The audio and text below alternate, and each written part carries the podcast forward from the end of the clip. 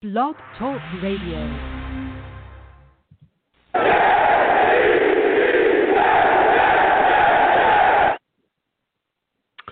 What's going on, folks? It's your boy Long Beach Joe. Let me tell you. Today we got a lot to talk about. Uh, we got a you know a Jets team that's going in. We're going to be matching up with the Kansas City Chiefs, a team that is offensively high powered, and I'm talking they are serious business. They do not play any games. There's no jokes. if you do not come out prepared against that football team, they will put up 40 on you before you can blink an eye. Uh, you know, so we, there's there's just a lot to talk about this football team. We got to see what's going on. We have quite a bit of injuries as well. So listen, I'm the man of the people. I'm here for the people. So let me shamelessly promote my Facebook page. Everyone go on Facebook, search The Long Beach Joe Show. Like that page. My content's up there. Go ahead and give it a listen. Message me. I'll message you right back. I love going back and forth with folks about this football team. Also, leave me some feedback. So I love hearing about what you folks think I do here on The Long Beach Joe Show. So without further ado, folks, let's go ahead and get into the show. I'm fired up. So listen, we're matched up against the Chiefs this week. Got a lot going on. We got guys that are already out. Blake Cashman, he's going to be out. He's dealing with an injury. Uh, Bradley McDougald as well. You know, the guy we got in the trade for Jamal Adams, who's kind of been up and down in his play, he's going to be out. Perriman's going to be out as well. That's another hit at our wide receiver position.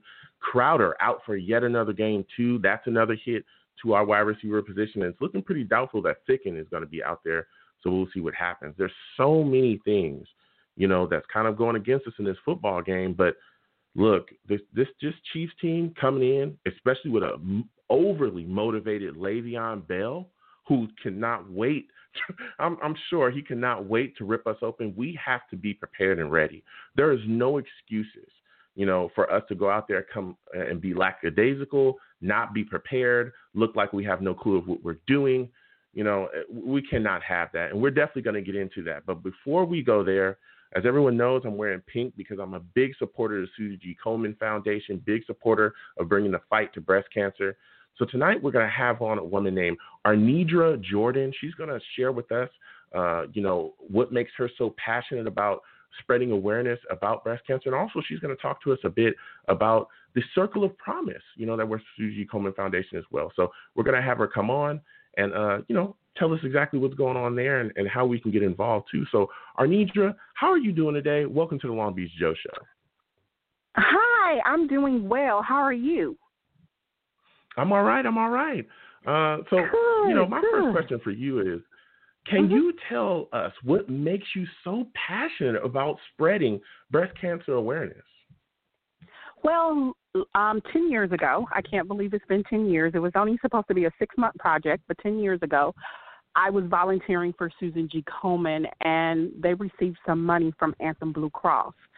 And they asked mm. me to come on as a consultant to continue the work I was doing as a volunteer. And I was volunteering because my daughter was older and I didn't have anything to do. You know, she was in she was in um middle school, high school, and you know, they have their own lives.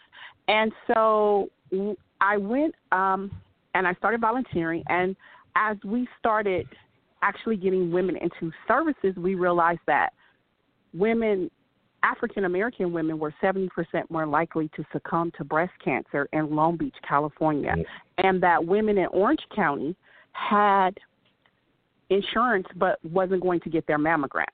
So we decided to change the trajectory of the outcome of African American women getting uh, mammograms, the way they get treatment, and also changing the way they think about themselves and putting themselves first. And that's what my passion mostly is, is to make sure African American women know that it's okay to put yourself first. Because if you don't put yourself first, then you won't have anything mm-hmm. to give to anyone else. Yeah, that's yes. that's very true. How important mm-hmm. is early detection, Miss Jordan? So it's important because um, if you are diagnosed at stage one or two, you will live past the five-year survival rate. Survival rate. If you are diagnosed at stage three and four, the treatment is more aggressive, and you might succumb to the disease, or you might be metastatic, and you'll be on medication for your entire life. Um, mm. For your entire life. So it's important that we take care of ourselves. It's important that we get into treatment early. A lot of times, insurance companies, um, you can be diagnosed in May and still not be in treatment in October. So, making sure that mm. you get into treatment, making sure that you talk to your friends and that you figure out a plan that works best for you. So, if you need a mammogram on your birthday, perfect. If you want a mammogram on some other special occasion, perfect. But just making sure that you get a mammogram and that you know the services that are out there to get the mammograms for free and not just a mammogram. If you need an MRI, if you need an ultrasound, if you need um, some help working through the navigation system, that's what we do in the Circle of Promise initiative. Yeah. Again, everyone uh, listening, we're speaking with Miss Arnedra Jordan of Susie Susie G. Komen Foundation. Uh, she's part of the Circle of Promise. Ms. Coleman, can you explain to us exactly what the Circle of Promise is and how you folks impact the community? So the Circle of Promise initiative is called the African American Initiative originally, and then we went to the Circle of Promise because uh, Susan G. Komen. Uh, a little background about Susan G. Komen um, her sister Nancy Brinker made a promise to her that she would help women um, when her sister Susan G. Komen was dying of breast cancer. So it's a promise that we've made to African American women to help them navigate the system to make sure that our disparity rates. Um, that we close the gap on the barriers within the disparity rates, meaning that we don't want to see African American women die to a disease that we know that cancer is not preventable but we know there are other measures we can take. We can eat healthier. Um, I was just looking at a webinar this morning on our metastatic, and it talked about sugar and how sugar attacks cancer. So if you know that you have breast cancer, not to eat sugar. And I was like, oh, as much as I love um, a slice of cake. So and you know, and they're not saying don't eat cake in moderation. You know, you can eat it in moderation. They're saying don't eat the whole cake. And it was a really, really good webinar this morning on our metastatic. Um, we're having a whole month of metastatic, and you can watch webinars and um, it was really good about how if you're healthy, your body will, um, you, you know, even if you're getting chemo, if you're getting uh, radiation, your body's more likely to come back and and be able to fight off cancer versus if you aren't as healthy, your body may succumb to the disease. Same thing with COVID. If you're going through chemo and you and you uh, have a great eating regimen, your body might not mm-hmm. succumb to the disease like it would if you if you have an underlying illness. So just making sure mm-hmm. that African American women know that, knowing that we're last at everything. We're last at obesity. We're last comes to heart disease. We're just last. So making sure that African American women know that we need to put ourselves first so that we can come off the, you know, we, all the barriers won't affect us. Um, birth, when you look at our birth rates, our death rates, so everything, and just making sure that African American women also know that there's a place for them to come and see someone who looks like them uh, clinical trial, see someone who I can refer them to that looks like them that went through a clinical trial. So that's what it's for. And the services are open to anyone. I mean, if you call me, it doesn't matter if you're black, yellow, green, or white. We are going to help you. We're just making sure that um, because we're we're so low on the spectrum that we put more emphasis on African American women. Yeah. Yes, and again, I want to thank you for everything that you're doing, uh, Ms. Jordan. The Circle of Promise, you folks are phenomenal over there. Now, my last question for you is, how can our listeners get involved with the Susie G. Komen and the Circle of Promise? How can they donate, whether it be their time or their money? How how can they how can they do that? So there's a couple of ways. They can go to our website www.komenlacounty.org and donate.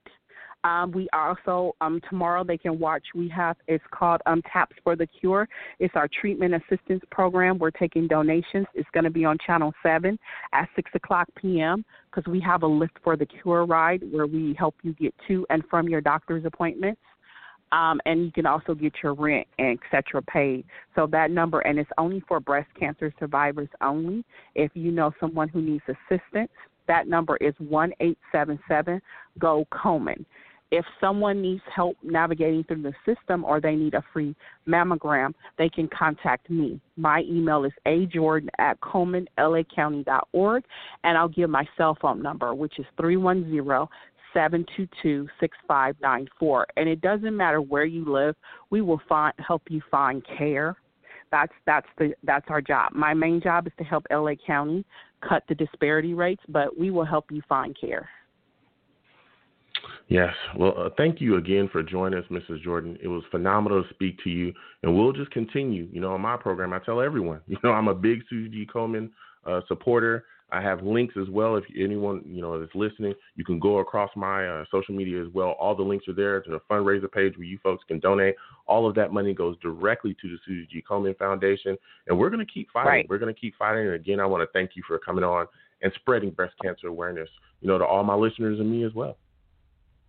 And I just want to make one clarification.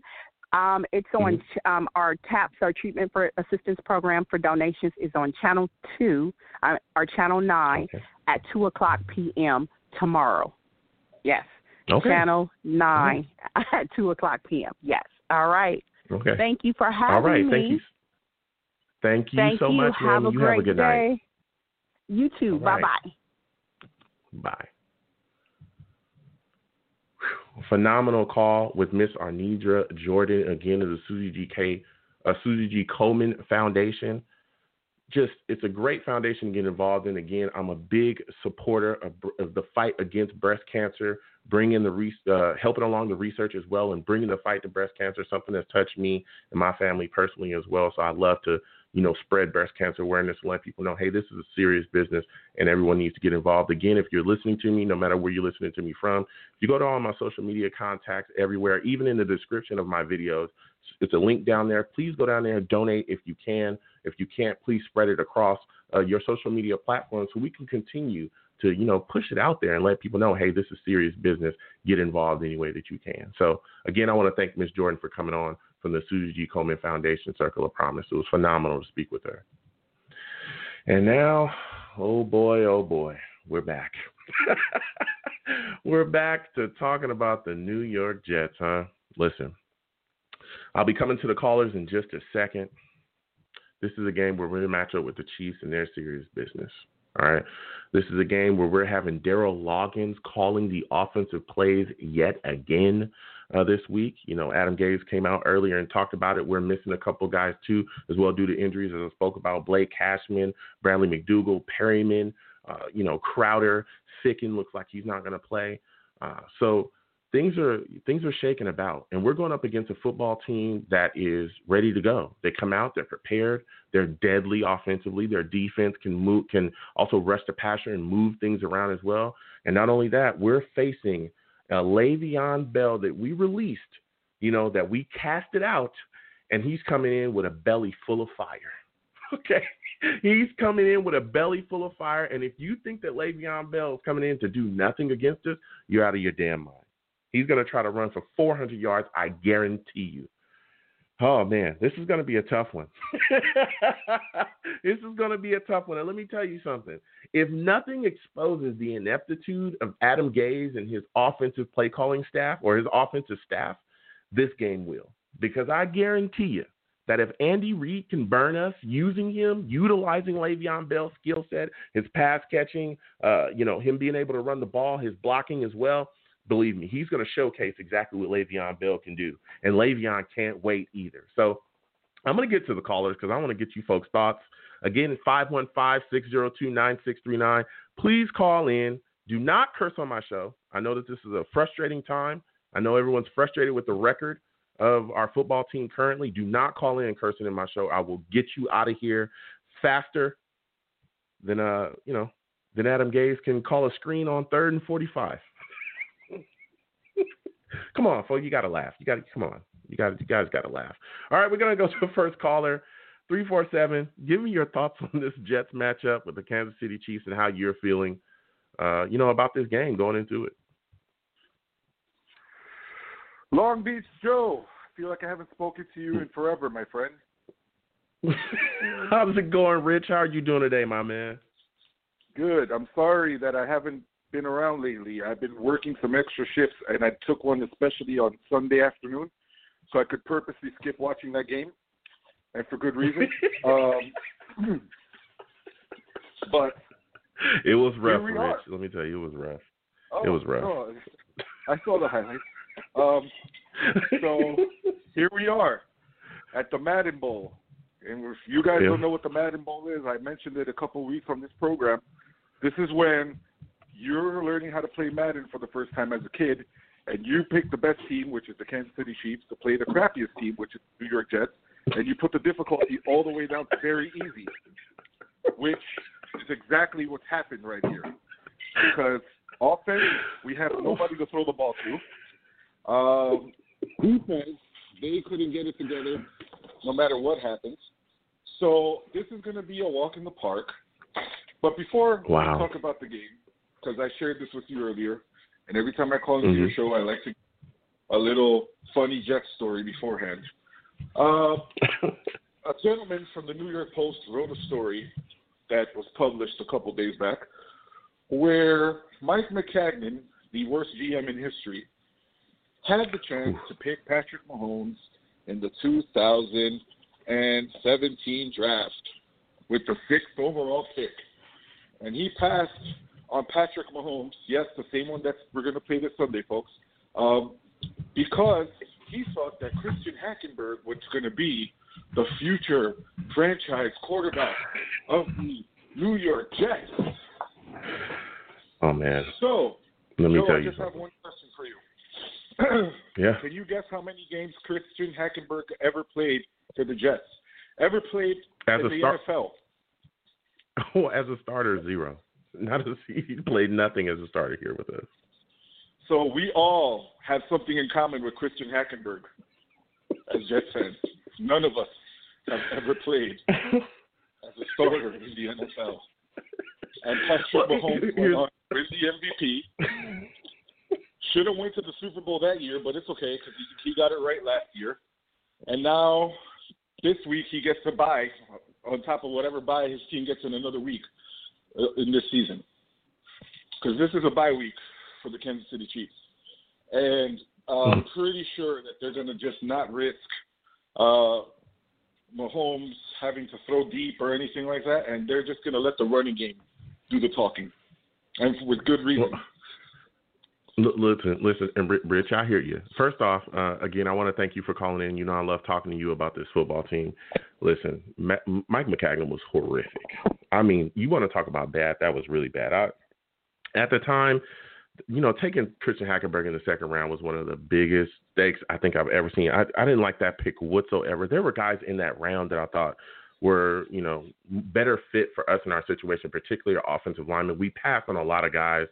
Uh, Cody Whitehair was in that. I remember screaming about him before that draft. He went on to make, you know, Pro Bowls as well. We passed on him to draft Christian Hackenberg. It was completely ridiculous.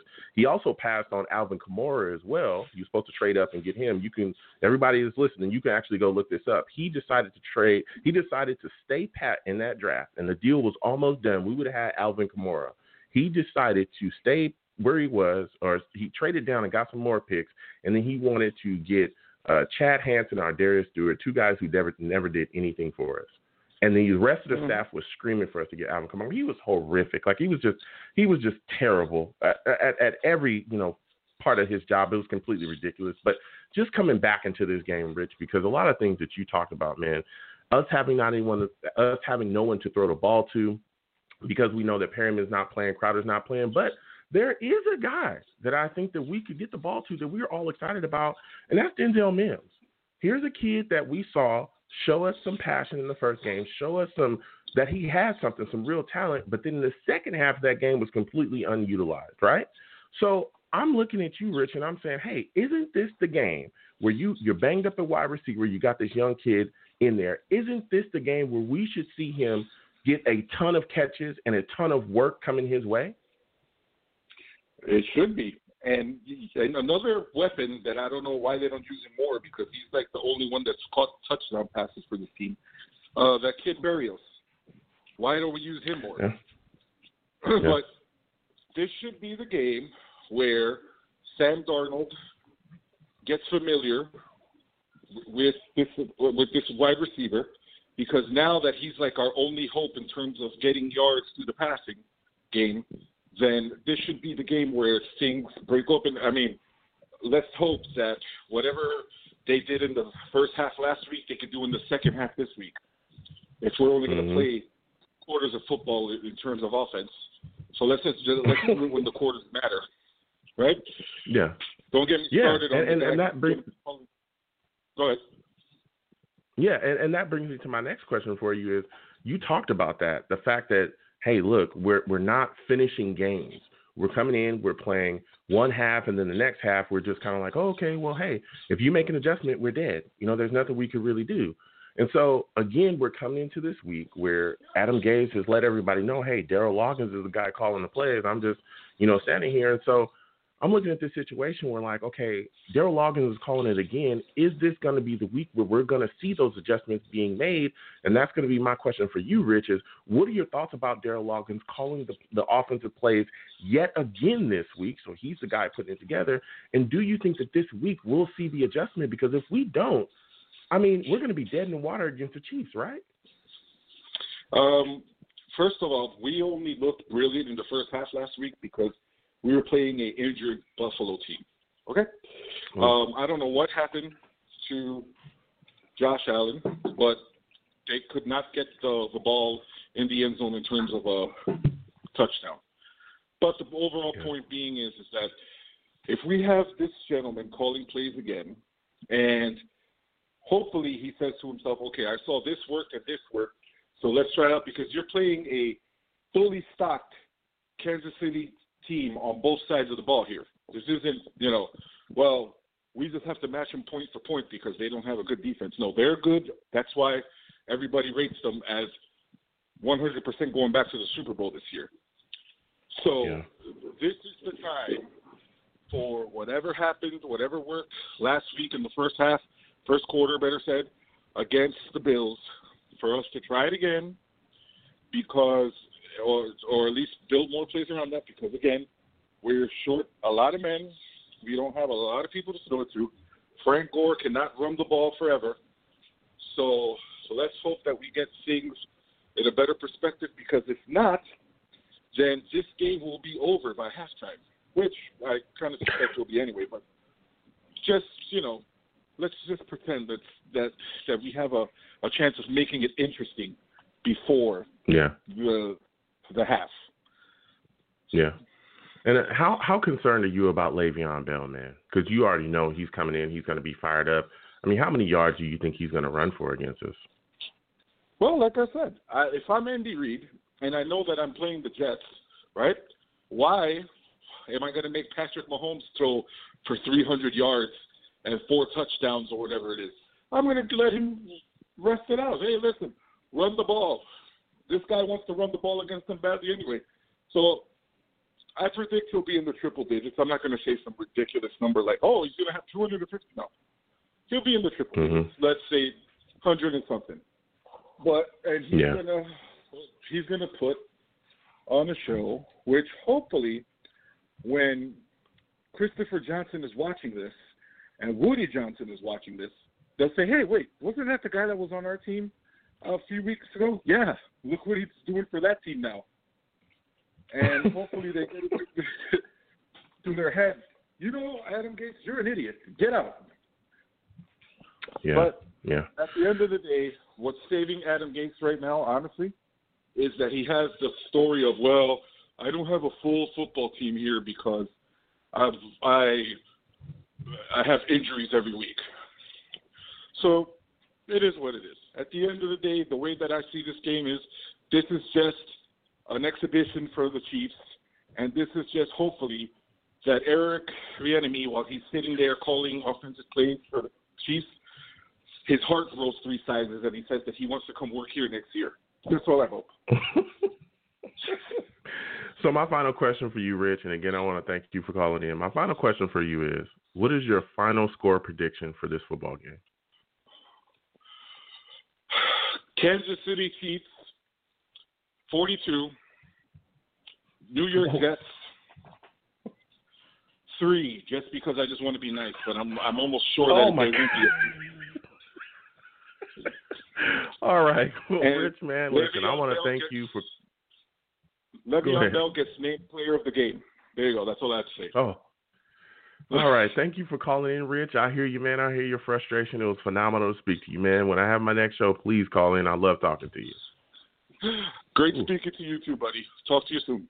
All right, have a good one. Woo, Rich calling in, letting it be known. Forty-two to three was his prediction. I mean, you know, it is what it is. This is a high-powered Chiefs offense, and let me tell you, it, it could happen. You know, if we don't come out and we don't take care of business, they've they've run it up on better teams. Let me, I mean, we've seen it. We've seen them undress live. You know, in person, we've seen them undress football teams live in primetime games like it's nothing. I'm talking them absolutely put you away before the half. So we've got to be on our P's and Q's against them. We've got to come out and put together you know, quite an offensive game plan, and our defense has got to be solid as well. I'm going to go to the chat really quickly for everybody listening to me. Uh, on live on Blog Talk Radio. I also live stream during my radio show too. So my savages in the chat, they love going crazy. So I like going back and forth with them as well. I'll get back to my callers in just a second. Jet Black in the chat says, I love how Andy Reid is taking us seriously. Listen, Jet, it's serious business. Okay. Andy Reid is a pros pro. Like he's a coach.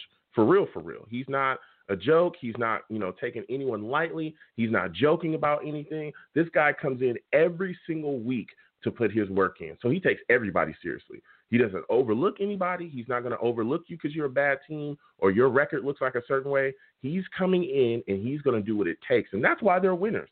That's why they won a Super Bowl because he's all about detail. He's all about making sure you're prepared, and he's not going to be surprised no matter how much uh, the outside noise is telling him, "Hey, don't mind it, don't pay attention." No, he's going to pay attention. He's going to dial it up on you. Jamal Damon in the in the chat, salute to you, Jamal. Uh, Jamal says Hackenberg was so bad that even on practice throws on the sideline, he skipped it. Yeah, I remember those days, kids.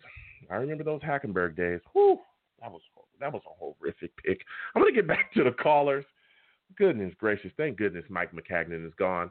oh my god. I mean, you want to talk about bad? That guy was bad, all right? Like we're gonna get back to these callers. Elias, I'm coming to you, my man. I want you to give me your thoughts on this game uh, that the Jets have coming up against the Chiefs, man. And what are your expectations of Sam Darnold in this game? Minus 19 and a half. That's the point spread. and I, I barely even know what how sports betting works. I just know minus 19 and a half is really bad. That's how I'll start. You know, first, first off, I want to thank you for calling in. Listen, I hear you. You know, eh, you read anything, you like you said, you said the point spread. I'm not a big point spread guy. I'm not a big, you know, yeah. betting on games or anything like that. But let me tell you, eh, you listen to any analyst, they'll they'll tell you we don't have a shot. That's what they'll say. You know, that's what they'll say. I, I love the green through and through, so I'm I'm trying to ride with him right now. But you listen to anyone outside of you know anyone that's wearing this green, they'll tell you this is a this is a walk in the park for the Chiefs. For the Chiefs, they're gonna have an easy day. You know, like I mean, Rich just said it's a scrimmage game for them. It's it's nothing. This is just a practice game. But I'm looking at this situation. All the starters are going to be pulled yeah. in, in the third quarter. It's a preseason game. They'll probably pull all the. We'll see Matt Moore. Yeah. Well, you know, I, I'm looking at this situation and I'm saying, hey, this is a team that still needs to come out and fight. This Jets team, you know, that's why we play on Sundays, okay? The game is just not, you know, going to end on paper. We come out, you got to play, you got to fight hard. And so I'm looking at this situation and I'm saying with Perriman and Crowder out, shouldn't we see a big helping of Denzel Mims this week? Shouldn't we see this guy be utilized from the first half to the second half? He should get a ton of work coming his way.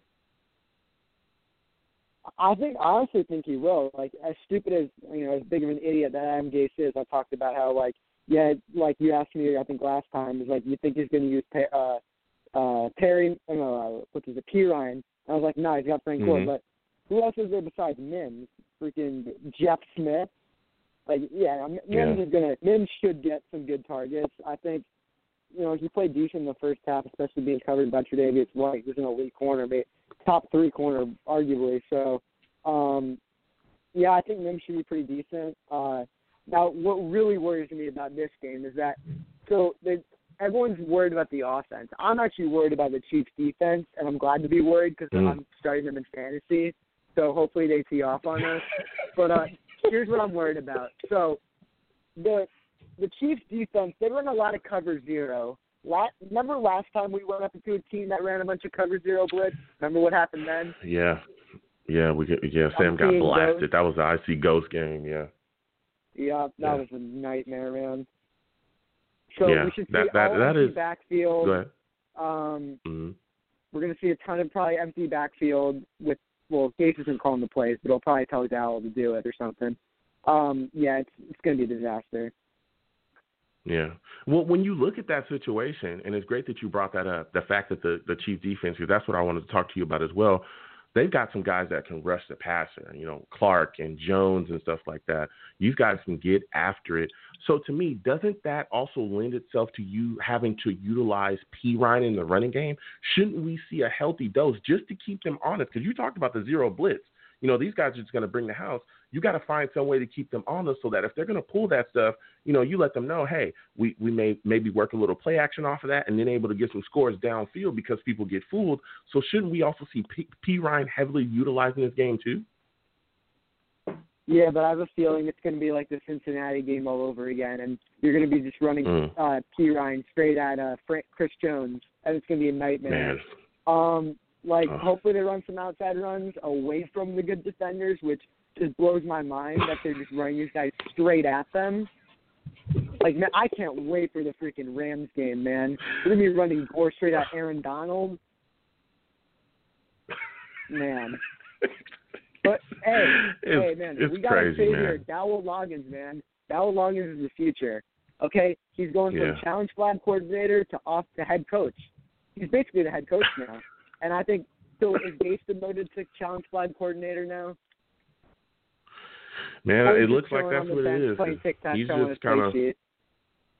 Yeah, he's just kind of you know moving his there. head around over there and kind of standing over there once the plays are called. But I mean, with Loggains calling the plays this week, I just need him to make adjustments in that second half. I absolutely do. But to go to the defensive side of the ball with you, man, I'm looking at the weapons that the Chiefs have, and I'm saying there's some guys you definitely got to figure out how to take away. And for me, it's like I don't want to see Travis Kelce have a gigantic game in this game whatsoever. And so I want to get your thoughts on this. How would you take away Kelce? Are you a guy that's looking to say, hey, we should bracket him, we should double him, we should do something to keep this guy from having a, a, big game? How would you do that? Um, like I'd say put Marcus Maye on him, but he got toasted by Jordan Reed. So, and Travis Kelce is obviously the better player. So I'm worried about that. Yeah. Maybe he can bounce back. Maybe maybe Ashtyn Davis. You know, McDougald, thank God, isn't playing. Like sucks he's hurt or whatever. You know, I don't want to wish injury Mhm. on guys, but I finally we're gonna get to see Ashtyn Davis play. Maybe put him on him. What I'm worried about, man, is dude, we're gonna have Tyreek Hill versus Pierre this year. Oh no, Man, this is gonna be terrible. what a matchup. That now that that that's the matchup that I'm worried about as well. You look at Tyreek Hill, that dude's a monster, and you got him matched up on Pierre this year. It's gonna be he's gonna roast him. He's gonna completely roast him, and and I'm scared about what's gonna happen there. But I mean, you gotta you know you gotta play who's out there. You gotta take your shots. But another thing that I'm worried about too, and I want to get your thoughts on this, is Mahomes using his feet to get outside the pocket and make plays. We've seen him do that. You know, utilize his his ability to run and his athletic ability time and time again. How concerned are you about that? Oh, I'm not concerned one bit because you won't need to do it because there's no pass rush. I'll just be standing back there for 20 seconds, just chilling, and then he sees a guy in the end zone, and he's like, "You right there, man." You could probably call out their name and be like, "No, Tyreek," and Pierre Desir will probably be like 50 yards away, and he'll just lob it up there. Man, Oh, I'm being really man. negative right now, but it's this is gonna happen. Hey man, you know it is what it is, and I, I want to thank you for calling in, Elias man. My final question for you is, give me your final prediction for this football game. So at first I thought it would be like forty nine to ten, but I think the the Chiefs are gonna like kind of you know they're gonna run the ball more. Like recently they just like you know wanting to you know take their foot off the brake um or else put their foot on the brake, and I think Bell is gonna hopefully he's like yo Andy can I have this game and he's gonna go off on us. I'd love to see that because guys don't forget we had an offensive genius who somehow couldn't figure out how to use this guy. But you know, he's washed. Oh man, He's you can't use him. But you know, I think Adam Gase knows best. You know, we hired a guy who got fired after three years being with us in the league, so that clearly shows you offensive genius. So I think our offensive Yeah. genius is going to show Lev Bell up, be like, hey man, uh, even Andy Reid can't use you. Yeah, that's not happening. He's going to go off on us. So final score prediction, I would say maybe like, uh, what, like 42 to to 10, like maybe some garbage time points. Oh man. well, We listen, I, more I want to four thank you yards for in calling. the second half. That's all I ask. More Yeah. than four yards in the second half. Listen, I want to thank you for calling in, Elias. Man, it was great to speak to you. I understand, you know, forty-two to ten. That's that's your prediction for the Chiefs, but it's tough, man. This this this team is it's not looking so good, and I understand everyone's frustration. But I want to thank you for calling in, man. You have a good night. You too, man. Whew, Elias calling in with the fires. Well, Elias says 42 to 10. Wow. I mean, people are bringing the heat, man. People are bringing the heat right now. People are down on this football team. You know, it kind of is what it is, especially when you look at the situation, how this team is set up, the talent that we have here, and we're going against a juggernaut in the in the Chiefs right now. So I'm going to keep going to these lines. 612, I'm coming directly to you. I want to get your thoughts on this Chiefs game that we have coming up, the Jets, man. What are you expecting from the offense, and what are your thoughts about Daryl Loggains calling the offensive plays yet again this week? Yeah, thanks for taking my call. Um, I just wanted to say I think what we're witnessing is that the Jets are playing, you know, three dimensional chess here in the sense of when most people on the outside would look at the organization and say, Why in the world are you have you know, allowing the most incompetent coach maybe in NFL history to run your team and have a horrible play caller and a totally dysfunctional roster and just, you know, just an abysmal mess, but then you realize they're doing it on Mhm. purpose. You know what I mean? Mm. That's what's so genius about it because the Jets realize that this year's number one pick is going to be extremely valuable, whether it's drafting Trevor Lawrence or another quarterback or getting a king's ransom for that pick. Either way, it's going to put them in a great position this offseason. And so they Mhm. realize by keeping Adam Gase as the head coach, they're guaranteed to get the number one pick. There's no way they're not going to get it. So it's a genius play by them, to be honest. I think it's fantastic. But as far as this game coming up, uh, I think they're going to lose 56 to three. Uh, I think it's going to be a struggle to keep them under. I'm just, just keeping it real. It, it's it's that it's, it's the Chiefs. I mean, what are we talking about here? I mean, come on. Oh my But- God! Go ahead. It was.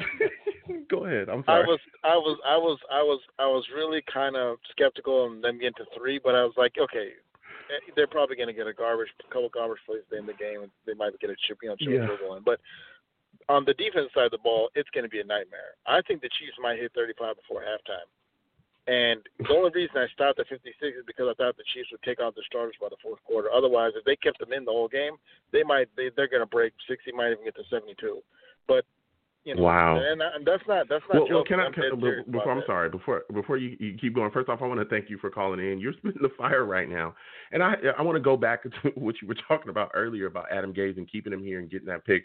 You know, I hear people you know kind of throwing around a lot of theories and things like that. But the thing is about that too is by keeping Adam Gase here, you're also costing yourself as well because you're you're pretty much wasting a lot of potential of the offensive players, right? We're, we're talking about that every single week, aren't we?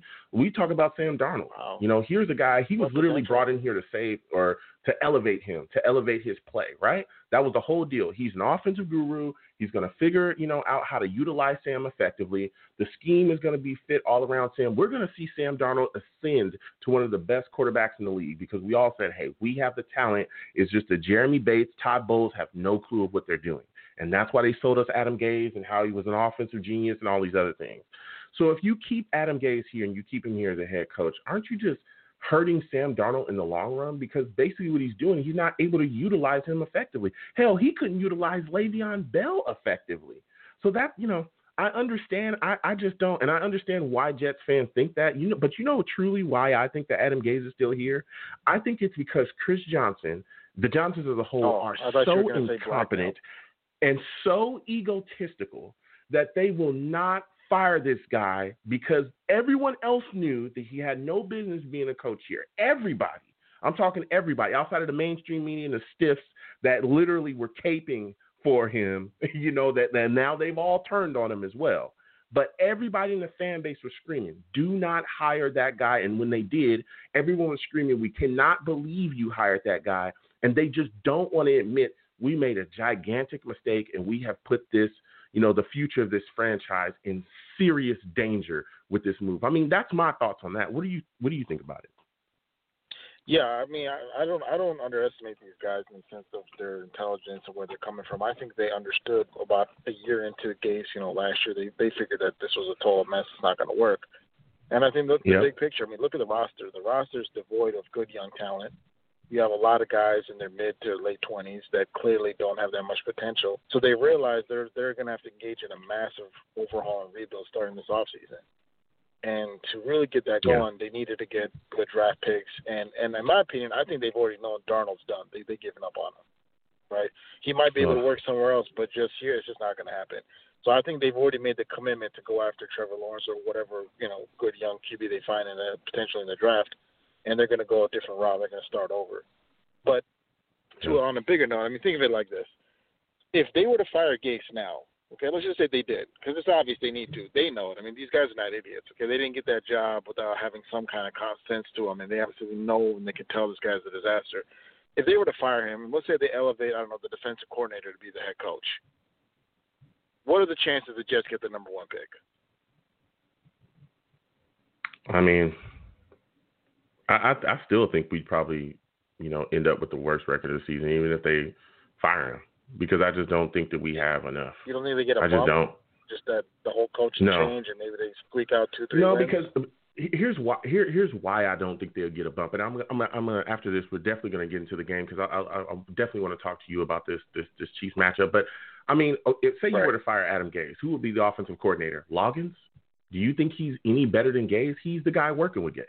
He exactly what we saw last all last year and coming into this season was what lack of adjustments, lack of being able to utilize the offensive personnel uh, correctly, and a lack of understanding how to help Sam Darnold along during games and utilize his skill set, right? And we would when we saw that consistently, mainly especially this year, where we would come in, you know, scripting plays, uh, outside of the scripted plays, in the second half we would fall off of a cliff. That was like the, you know, that was a narrative for so many games we saw that.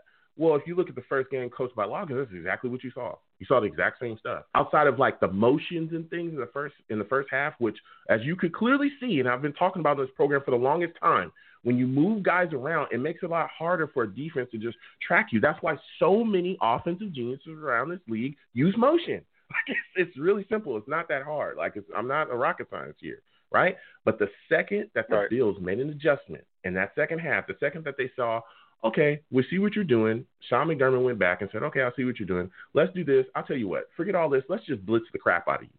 That's because that's exactly what they did. They just said, oh well, whatever. We're just gonna blitz the crap out of you because we know you can't handle that. And that's exactly what they did, and there was no adjustment. So we just got eight and up.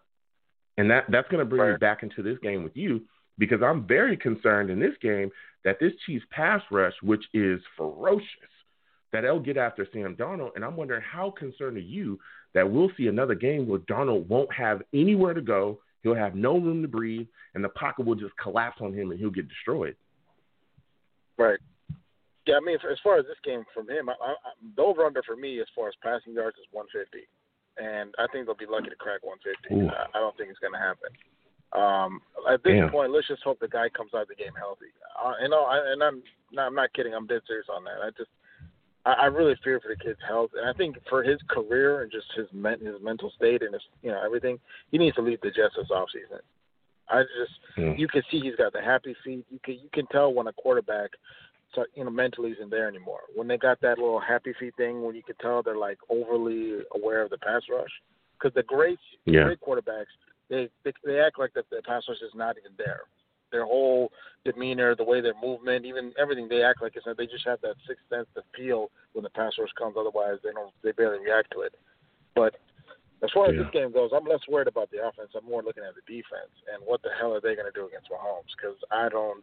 I mean, honestly, I mean, how many touchdown passes do you think they're going to are going to have? Shit, Honestly, like if the over under stay five, Man. what you taking the over or the Yeah. under? Yeah, I, I'm thinking.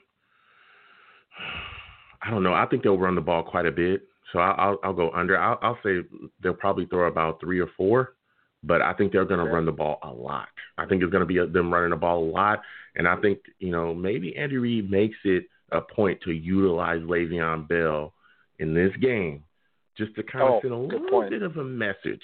Yeah, that's a good point. You know, Yeah, not a, I I, I, know that's that. not his Yeah. beef, but you know, a little bit of a message, like okay. And I'm pretty sure that Le'Veon has come up to him this week and said, "Hey, listen, dog, you know, let you know, I understand you got a back, and I understand, you know, this is a team game, but you know, let me do my work because I want to show him. You know what I'm saying? So I I think that's Yeah, going to be a play. especially But if they get a uh, big lead. man, I, I got.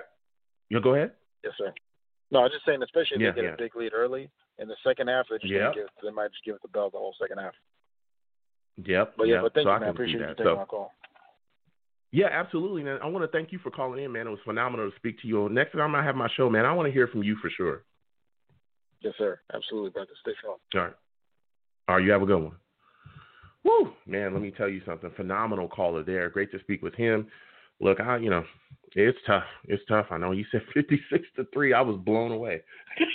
I was blown away, man. Whoa. You know, but I, I understand it. I understand it. You know, a lot of people look at this game and they're saying, hey, this team is just not equipped. And and the Chiefs are coming in with weapons and another weapon added, Le'Veon Bell. And you got Le'Veon coming in, you know, looking, you know, he he's pissed. I know he's pissed.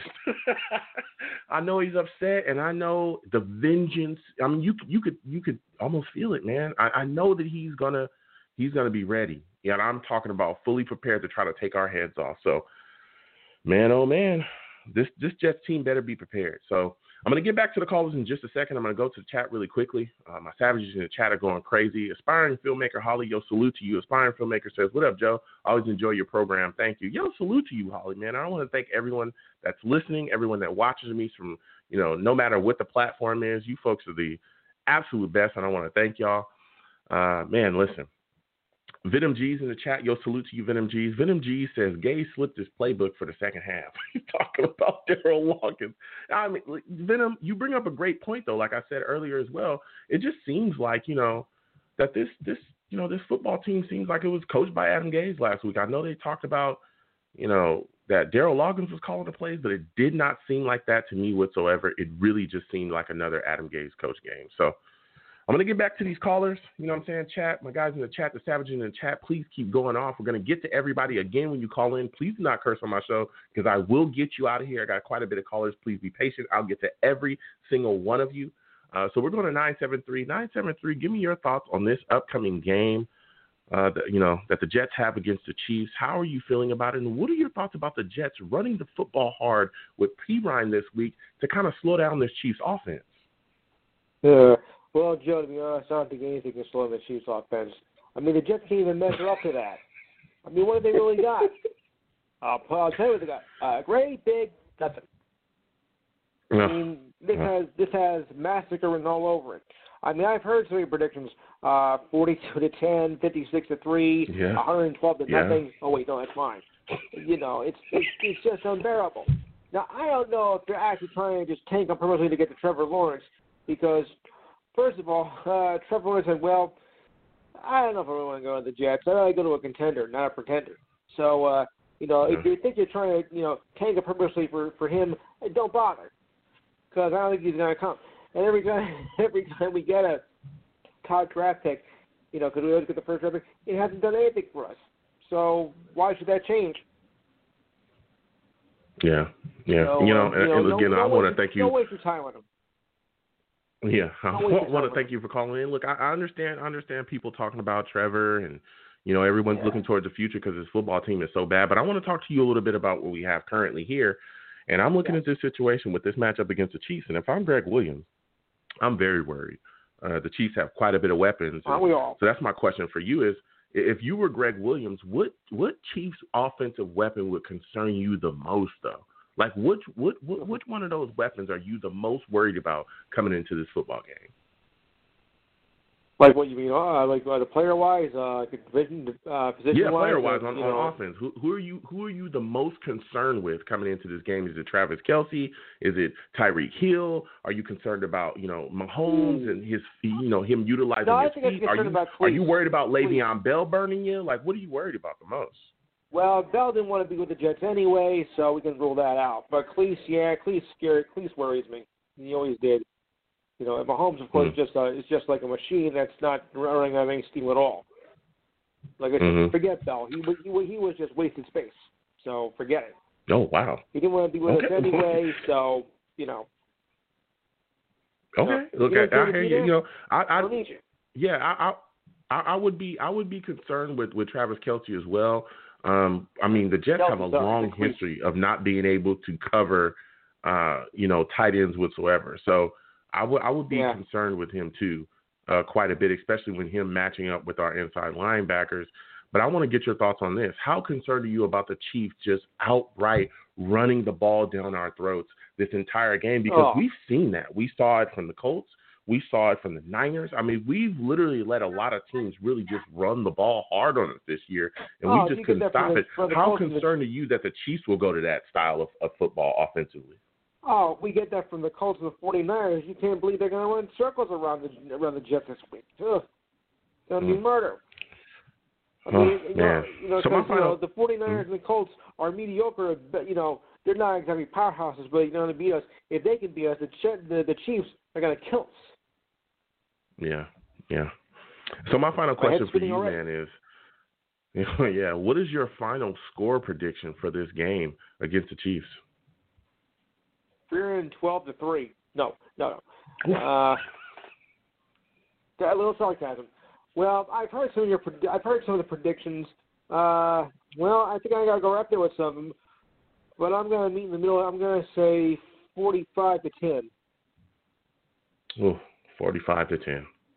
Yeah. All right, well, I think 45 56 is to a little 10, bit high you know. for the for for, uh, Kansas City, even though they can score. I think it's just a little too high. well, I want to thank you for calling in, man. It was great to talk to you. I, I hear your prediction, so All right, Joe. it is what it is, man. You have a good if you night. Chance, uh, feel free to call my show tomorrow if you can. I'd love to hear from you.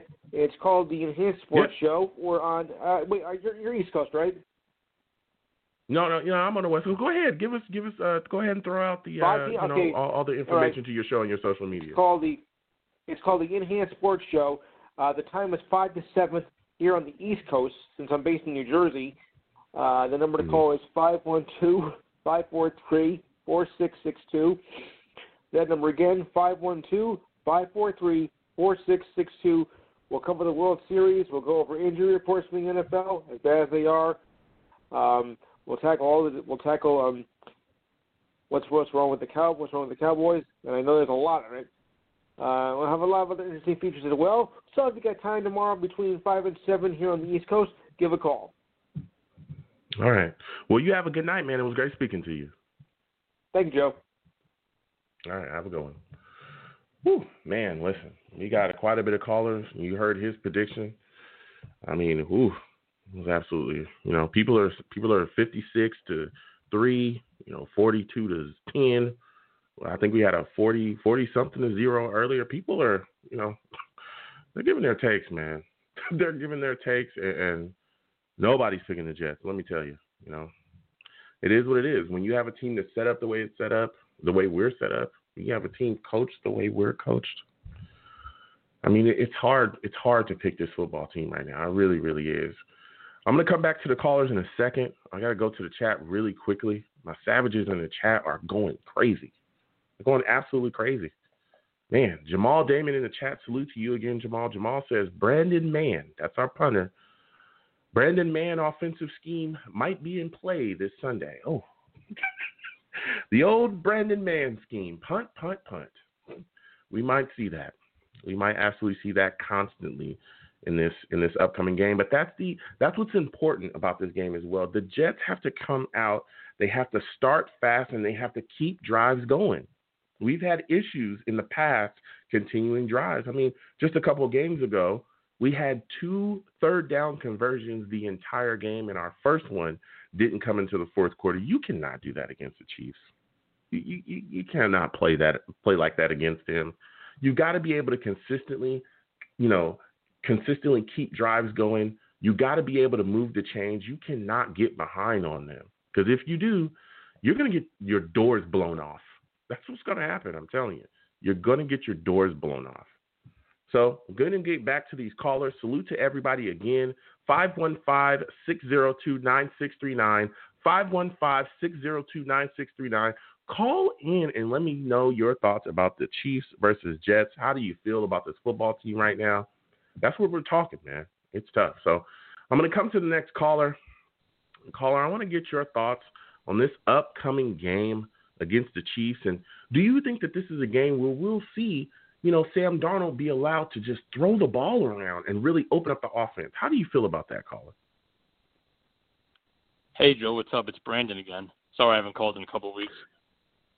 No, it's all. Uh, first off, man, I want to thank you for calling in, Brandon. It's good to hear from you, man. Hey, anytime you can, please call in. You know what I'm saying? I love hearing from you. It's no issues whatsoever. When you t- when you look at this matchup though with the Chiefs, man, there's quite a bit of issues. there's quite a bit of issues. This is an For offensive sure. juggernaut, you know, that we're going in and we're facing. And the first thing that I'm thinking is, listen, this Jets offense has got to has got to get it together. Like we've got to start fast. We've got to go. We've got to be able to try our best to match that intensity. And my first thought is they've got to open up this playbook and allow Sam Darnold to really throw the football down the field and get it going. We've got to let them know that we will take that shot. We will. You're not going to push us. You're not going to punk us. You're not going to push us into a corner. We'll do it. What are your thoughts about that? I agree. Um, I feel like we have to take deep shots. We haven't really seen like really deep deep throws, like 30 plus yarders. I want to see Mims get Yeah. the ball more. Uh, Yep. Ryan for sure. I want to see the running game to be more effective. Mekhi Becton's in the game, right? He's not rolled out. Yeah, no, he's playing. He's playing. Okay, good, good. I just wanted to make sure about that. Um, Yeah. I hope the pressure's not too bad for Sam Darnold. Um, I hope he doesn't get hurt. I hope he's not running for his life or anything like that. Oh, that's yeah, yeah, yeah. That that that's big, and I, I'm worried about that as well, Brandon. You bring up a great point. Is you know these Chiefs, they got some pass rushers now. they got some guys that can get after it. You know Jones and and Clark, and they got some other guys that can rush the passer too. And Like you said, it's gonna be it's gonna be extremely important for this offensive line to hold up and you know not have Sam out there running for his life. Not have guys breathing down his neck by the time that he takes the snap. He's got to be able to be comfortable back there in the pocket so that he can, you know, be able to decipher it and make the play and be able to throw the football around. But another guy that you brought up as well that I think is going to be a big part of that due to the fact that Perriman and Crowder are not going to be playing is Mims. You talk about him a lot. You Yep. said, hey, we need to get the ball in his hands. How many yards do you think he'll have in this football game? And do you think he'll have a touchdown? I'm not too sure if he will get a touchdown, but I think he'll get like at least like 40 to 50 yards receiving. I think that's like a decent range for him. I hope it's more though. I hope he gets a touchdown. Um, I'll be rooting for him, Hmm. of course. What are your thoughts about Perine, man? Do you think he'll be utilized effectively in this football game? And do you think that we should run the football hard at the Kansas City Chiefs as well? I think he has a better chance of scoring. I think maybe with like some more pitches. Um, I think hmm he has a better chance of scoring a touchdown. Um, Yeah. I think they're going to stick to the running game more than passing it. I feel like until like late in the fourth quarter or something like that. Maybe some screens Yeah, too with yeah. them. Yeah. And now going to the defensive side of the ball, looks like McDougald's going to be out as well. So we're going to be missing a safety, a starting safety. Look, maybe Ashtyn Davis is probably going to fill in there. What are your thoughts about him in that role? And are you concerned about the Chiefs targeting him? I can't really say because we haven't really seen much of Ashtyn Davis this whole year. Am I right? Um, I'm Yeah, I'm I more mean, you know, curious dealt with to injuries. h- how he's going to do. Mm. Um, Yeah, I mean he's he, he's. Go ahead, go ahead. I, he has potential. Um, but again, we don't have much film on him, so I'm Yeah. curious. It sucks that McDougald's out, but I'm looking forward to it in a way. They could target him Yeah. more. Yeah. How concerned are you with Tyreek Hill? Because that matchup with him, you know, probably on Pierre this year. year. Whew, Yeah. Doesn't that scare you? I mean, whoa.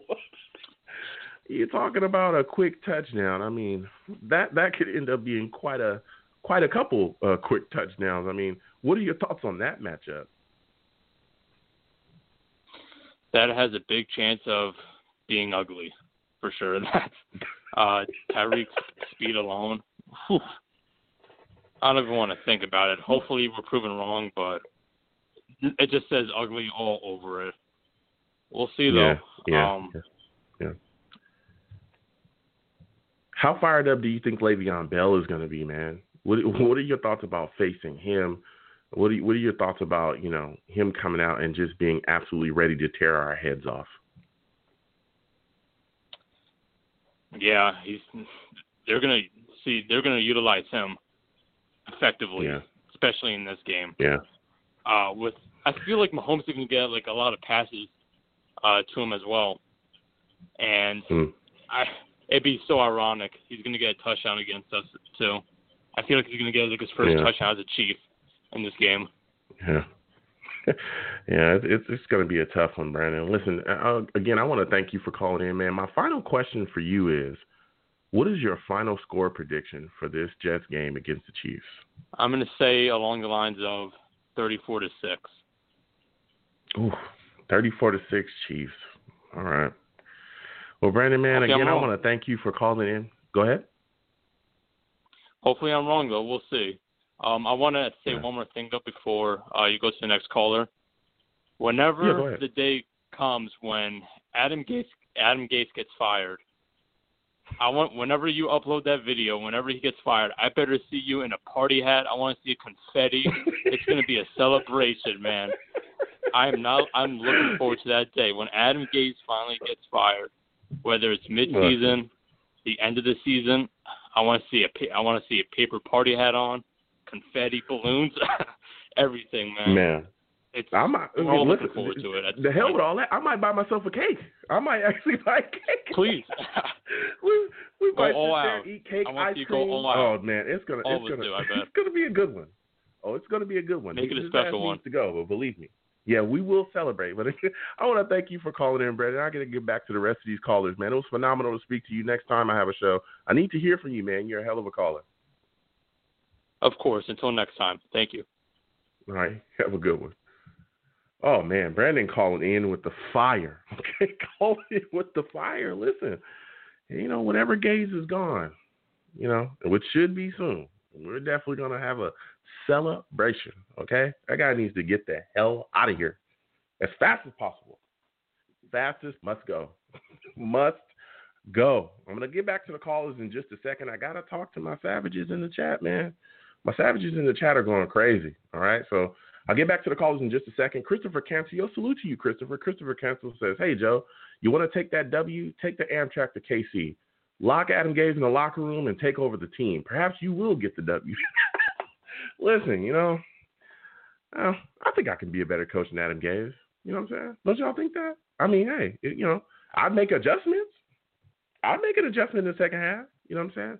I absolutely would. You know, you wouldn't have to. Uh, you wouldn't have to worry about me. You know, you wouldn't have to worry about me. I would definitely make the adjustment, and I would definitely utilize Sam Darnold way more effectively. Jamal in the chat, salute to you again, Jamal. Jamal says, in all seriousness, the Jets should be able to at least put up some points against the Chiefs secondary minus the Honey Badger. Listen, that's a big thing for me as well, and it's great that you brought up that point, Jamal.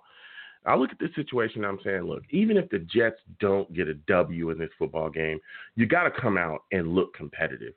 Don't come out and just lay down and let the Chiefs just blow you out the building. That just you can't have that, man. You just you can't have that. You can't come out look uncompetitive, look lifeless, look like you don't belong in the league. That's completely ridiculous. You know, this team has got to put up some fight, and that's what I want to see. Even if the Jets don't win, I want to see you come out, look look like you have a fighting bone in your body, and do whatever you can to put some fight in into the into the game, man. You know what I'm saying? Don't get killed. Don't come out look lifeless, look unprepared, and look ridiculous. That's just just completely ridiculous. So I'm getting back to the callers. Again, 515-602-9639. Please call in. Love talking to all you folks. Do not call into my show cursing. I will get you out of here as soon as possible. As soon as possible, okay? I mean, fast. Faster than other teams can make adjustments to our garbage ass offense. Fast. fast. it happens so fast. so I want to get back to these callers. And now I got my guy, you know what I'm saying? A guy that I love speaking to every single week. Steve is on the line. You know what I'm saying? He's calling in. And I want to get your thoughts on this, Steve. You look at this team we got going, you know what I'm saying? We're coming up against the Chiefs. And guess what? Le'Veon Bell, you can already tell he's ready to go. How concerned are you that Le'Veon is really just going to lay into the Jets in this football game? Well, I'll tell you something right now, Joe, and for all of you Jets fans that are listening to this, unfortunately, this is going to be the bad news on Sunday.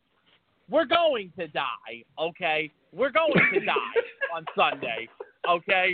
We're going to die, unfortunately. I mean, it's just, listen, the way how I look at this game, listen, you got one of the greatest quarterbacks right now in the game in Patrick Mahomes. You got Travis Kelce. You've got Clyde Edwards Helaire. You've got Le'Veon Bell. Listen, Andy Reid is going to, eh, Le'Veon Bell is to tell Andy Reid, I want you to put me on the field against this team. I mean, this was a team that let me go, and now it's time for me to prove to them of why you should have never let me go. Well, I mean, listen, obviously yeah. Le'Veon wanted to get out of there because of Adam Gase. It's just the thing. The, and the other worst part is on Sunday is is that we got to watch that buffoon Adam Gase on the sideline again. I mean, and his clown, his clown, his clown sidekick Dowell Loggains calling the play calling.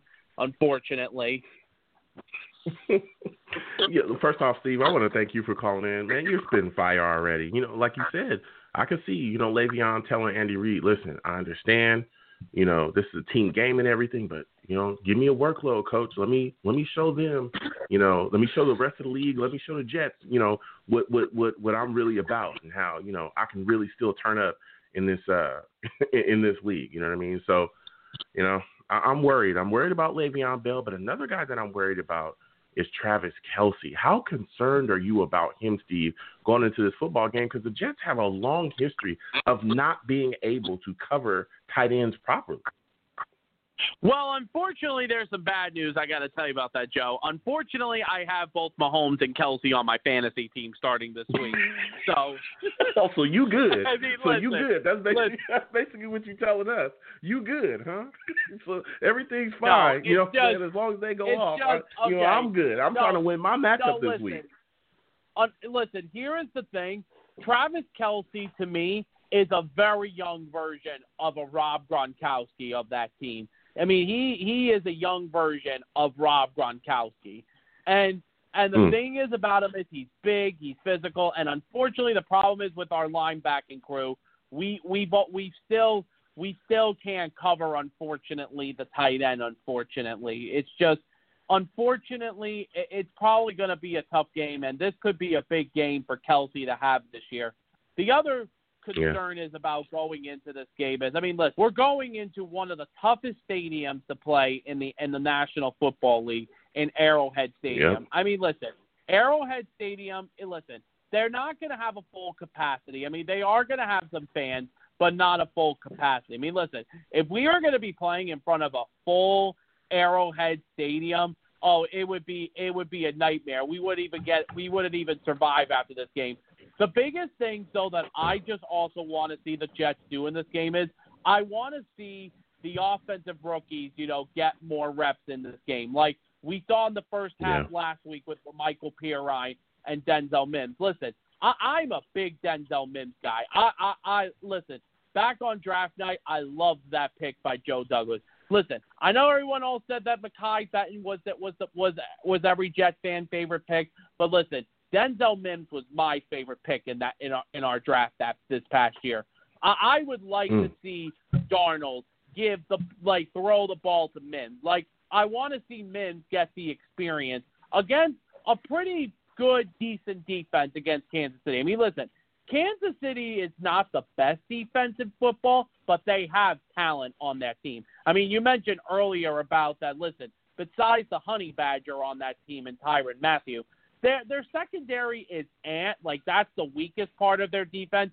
I would like to see Sam throw the ball. I mean, listen, no Crowder, no Breshad Perriman. I mean, I, I feel bad that Crowder's not playing, but listen, Breshad Perriman, I could give two craps. I mean, listen, I don't like to say he deserves to be injured, but Perriman sucks, okay? Perriman Oh, come on. sucks. I'm sorry. I, I, I, hear you, Steve. Uh, listen, listen, Steve. I hear you. I hear your frustration, but you know, you know, he, he's dealing with what he's dealing with right now. But like you said, Perriman, Crowder, they're both going to be out, so we're definitely going to look to see what Mims is going to give us. But there's also a guy that I- I'm wondering. Okay, when are we going to see Herndon? like at some point, do you think that this is a game, especially with all the injuries that we have at wide receiver? You know, where we're looking to see what Mims has and all these other things. Isn't this a game where we could finally see Herndon kind of come alive at some point? Do you think that this is a game where we'll finally see him do something this season? thing that Herndon needs to do is he's got to get open and catch the ball. That's the first thing he needs to do. But it's just, it's just. But the thing is, like, like this is a game that not only for Chris Herndon, but Ryan Griffin's got to get in this game too. I mean, when are we using Yeah. tight ends? When are we using these Yeah. tight ends? I mean, is this going back to the Chan Gailey days for crying out loud? It's just, it's just the thing is, the thing is, Joe, it's just listen. Out of all the years I've been a Jets fan, and listen, you've been a, a fan longer than I have. I mean, listen, I, I listen. I wasn't a fan back in 1995 or 1996 when uh, Rich Co- Cotty or whatever what his last name was when he coached that one in 15 team. Coach, listen, yeah. I understand. Yeah, it's just listen. This is the worst Jets season I have ever seen in my whole entire life as a Jets fan. I thought at first that maybe 2016 was the worst or 2014 was the worst, but 2020 is the worst season I've ever seen. Yeah, yeah, it, it it's pretty bad, Steve. I mean, this, this season is definitely, you know, it's exposed a lot of issues that this this team, not only this team but this franchise has had. A lot of things, you know, it, it's coming to the forefront, you know, and, and we're we're paying the consequences for a lot of bad decisions that we've made in the past. But you're just sticking with this game, talking about paying the consequences. We've seen this team also be heavily penalized throughout this year too in certain games. Do you think that this is a game where you could see the Jets come out and kind of clean up a lot of those issues, you know, to, to keep from giving the, the, the Chiefs extended drives and things like that, roughing the passers and stuff? Do you think that this is a game where the Jets can come out and play a really clean game and not get penalized? You know, I mean, listen, they did that last week against Buffalo. And the thing I will give them credit mm-hmm. from last week when they did play against Buffalo, they actually did play a very good competitive game against the Bills. I will give them Yeah. credit on that. It's just unfortunately, I, I mean, the thing was last week we didn't let Buffalo get into the end zone, but unfortunately we ended up giving up six field goals, and our offense really couldn't do anything until when we got to the second half. But the thing is, though, like if the Jets could do that, like what they did, what they did, like what they didn't do last week against Buffalo, is not commit a lot of penalties. I mean, listen, Buffalo committed a lot of penalties against us last week. Like I remember last Yeah. week, they were making the mistakes last week that they did again that that that we've been doing all season. But the thing is, though, going back to it, we can't. It, like the thing is, like you you can't commit penalties, especially against this. You, Yeah. You've got like before. You've got Patrick Mahomes, who's literally the quarterback of the AFC right now. Like, listen, this guy is le- legit the quarterback of the AFC. And, and I mean, you got Andy Reid, who is considered one of the greatest coaches. But the thing that I know what Jet fans are saying this week that this could be a preview of Eric Bieniemy being the next head coach for the Jets. Listen, listen, we just got to we just got to see what happens. Listen, the Johnsons are clueless. I don't know what's going to happen if they're going to fire Adam Gase either maybe after this game or listen, they're not going to fire him after the game. They're either going to they're either going to fire him until the end of the season. But I'm going to say this right now: if he if this if this clown buffoon coach Adam Gase does not get fired at the end of the Mhm. season, hell is going to break loose on Twitter and Jets Nation. Yeah, yeah, it is. It is, and you know, Eric B. You know, we'll we'll, we'll see what happens going forward with him. You know, because there are certain people that are pretty excited about him. You know, but we'll see what happens going forward. Hey, we'll hey, see Joe, if Joe. he ends up being our coach. Hey, yeah, go ahead. Hey Joe, by the way, before I tell you my final score prediction, remember how every Jets Mhm. fan said that they wanted Mike McCarthy, and look at what happened to him in Mhm. Dallas. Look at what Yeah, happened you know, to him well, in Dallas. Yeah, well, well, you know, we'll see how that kind of shapes up as well. There's some some issues on that football team, but just sticking with us here, you know, we've got some issues here. we got quite a bit of issues here. You know what I'm saying? But you you brought the fire, Stephen. Again, I want to thank you for calling in, man. What is your final score prediction uh, for this uh, game against the Kansas City Chiefs? Well, listen, I hope I'm going to be proven wrong, but I don't think I'm not going to be because, unfortunately, this is the goddamn Jets, unfortunately. Uh, but, all right. My final score of the That's game true. is I'm going to go, I'm going to go. I, I, this is unfortunately going to be another loss. We go 0 and 8. I, I, I'm going to have to say 34 to 13. But but you know something? Ooh. Listen, the one thing I want to see Sam do is I want to see him progress in this game. I just want to see the Jets play some competitive football like they did last week against Buffalo. in football and even come out of this game with the loss, you know what? I'll take it. Yeah, yeah, yeah. And again, I want to thank you for calling in, Steve. Man, it was phenomenal to speak to you. Next time I have a show, man, I want to hear from you. You know, I love talking to you about this uh this Jets team on a weekly basis, my brother. Yep. Yep. All right, Joe. Thank you very much and good night. All right, you have a good one. Man, Steve calling in with the fire, you know what I'm saying? And, you know, his prediction, again, has the Chiefs. I don't think anyone's taking the Jets tonight at all. Nobody has, you know? And again, it's because, hey, this team's bad. This team's pretty bad. So we're going to keep going to the callers. Got quite a bit of callers that, you know what I'm saying, are coming in. So next caller, I'm, I, I want to speak to you. I want to hear your thoughts about this Jets football team. I want to get your thoughts about them with this matchup to the Kansas City Chiefs. How do you feel? Uh, you know, how, what are your thoughts about Sam Darnold, and do you think that he'll be able to really be effective in this football game against the Chiefs? Yeah, what's going on, man? What's going on, my friend? How are you feeling today? What are your thoughts on this uh, Kansas City Chiefs matchup, and what are your thoughts on Sam Darnold in this matchup? Well, I mean, with Darnold, it's, it's kind of a thing of okay, you got. Uh, it, it would be like if you bought a car for your, your child, and child lets one of your friends drive the car. So you're just looking at it okay, Adam Gase is in control of this kid. We just don't want him to break him. If so, if possibly Yeah. you're switching quarterbacks next year, or if you or if you go forward with Darnold. So that's my major concern with him. Don't mess this kid up too much with your incompetence. But look, I'm down here in Atlanta, man. Uh, we want y'all to win. So we want whatever miracle have happened to happen uh, because we messed up and won last night. So, you know, whatever y'all can do,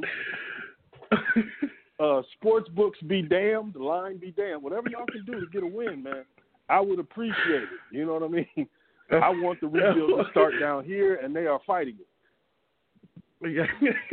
well, look, first off, I want to thank you for calling in. You know what I'm saying? It's, it's good to hear from someone, you know, that's not necessarily a Jets fan. I love talking uh, to other, you know, uh, fans of other football teams from the, that are looking at our team from the outside in, and, and they have comments as well. So, again, it's great to, to talk to you. Listen, I hear what you're saying, though, about, uh, you know, Adam Gase. Everyone's kind of saying the same thing as, man, what a situation we put Sam Darnold in where, where you know, this kid showed flashes, we saw things, and then – Gase comes in and he just look he just doesn't look the same. There's issues. A lot of people talk about his mechanics left and right. A lot of people talking about these things, but what we also talk about is the lack of playmaking ability around him, the lack of protection. Of course, the coaching is horrific, but we talk about that on a weekly basis. If you look at this week, we're going into this football game. No Crowder, no Perriman. Denzel Mims is a young kid that we're looking forward to. They're not necessarily utilizing him correctly. They didn't utilize him effectively in the last week's game. What are your thoughts about him from the outside looking in? And do you think that this kid is talented enough to possibly become our number one or number two wide receiver? No, yeah, we'd have to see a lot more to see what he actually is. But just coming into the season, you remember how everybody crowed about the Jets draft, and this is one of the reasons why. Yeah. So it's going to be interesting Mhm. to see him get some snaps now.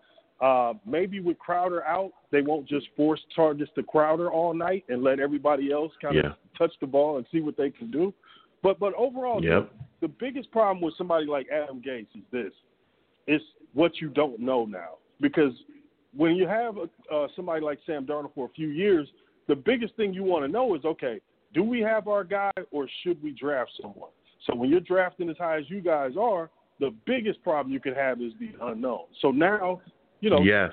is this Adam Gase incompetence or is the kid actually good? And if you just put someone there who knows what they're doing, things will improve. So that that's the biggest, you know, stumbling block to me with the whole Gase thing. Now, organizationally, it looks like you guys are taking the route of the next hire is going to be a big hire, and we're going to let them determine a lot of personnel and everything else.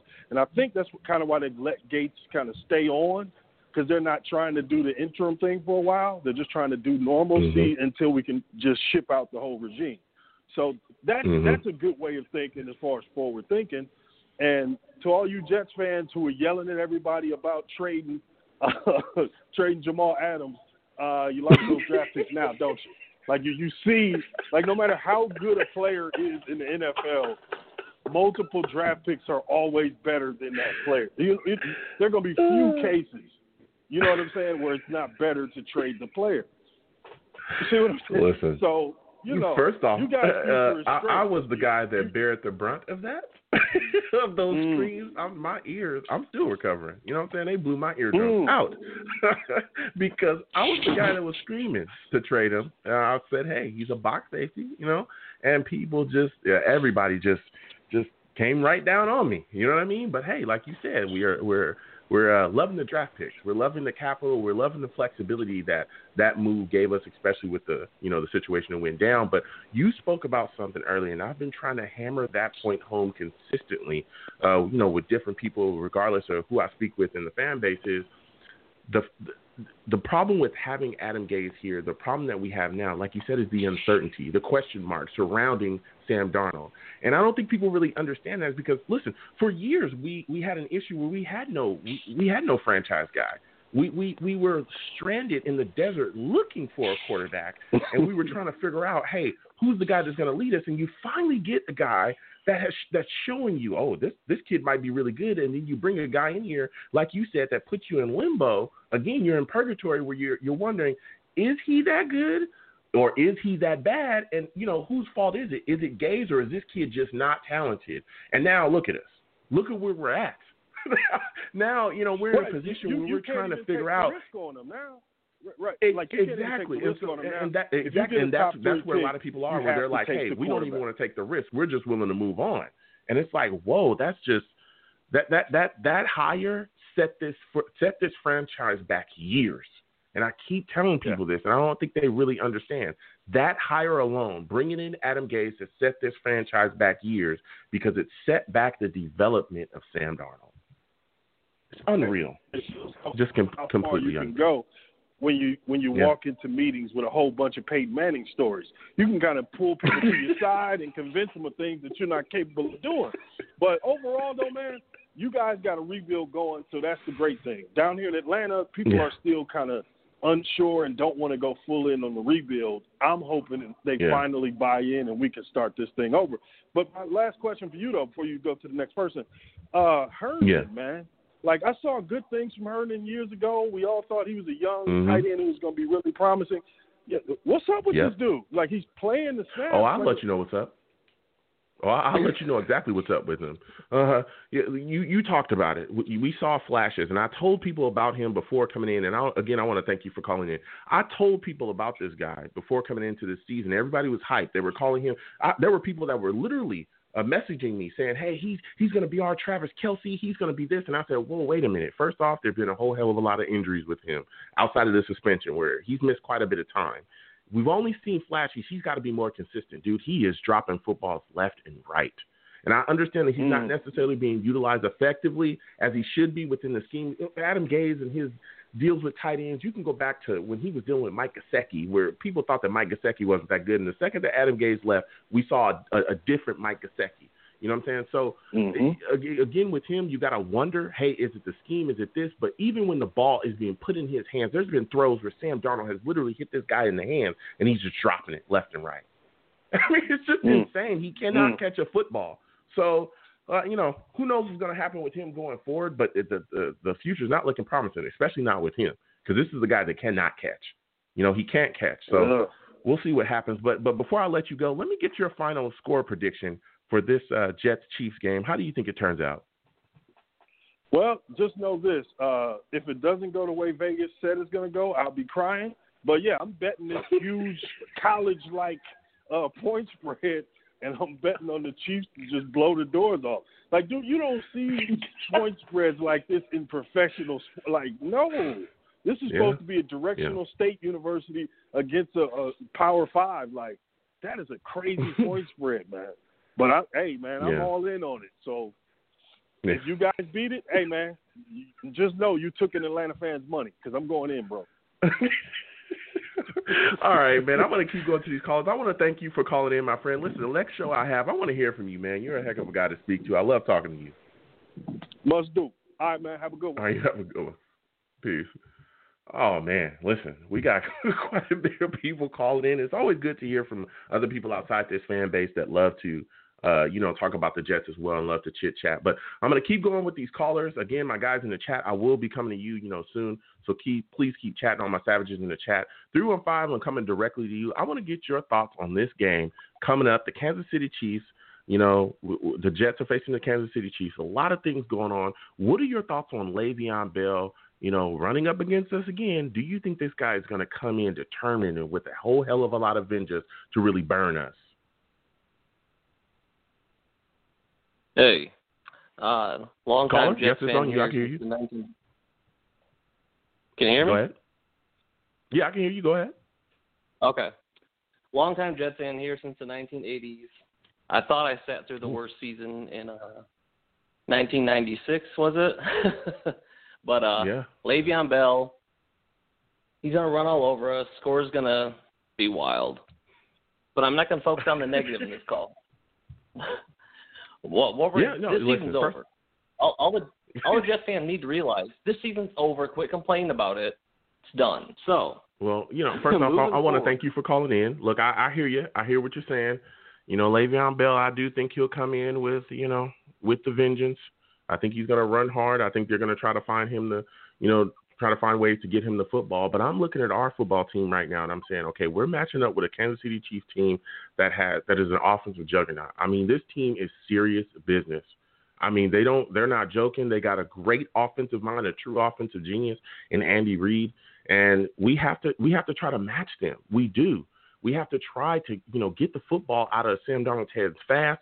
We got to find ways to also take shots down the field, and that's what leads me to think, hey, is this a game where you think that Sam will be throwing the football down the field quite a bit and just trying to open up the offense just to let the Chiefs know, hey, we will take that shot. Please respect us. Oh, I hear you.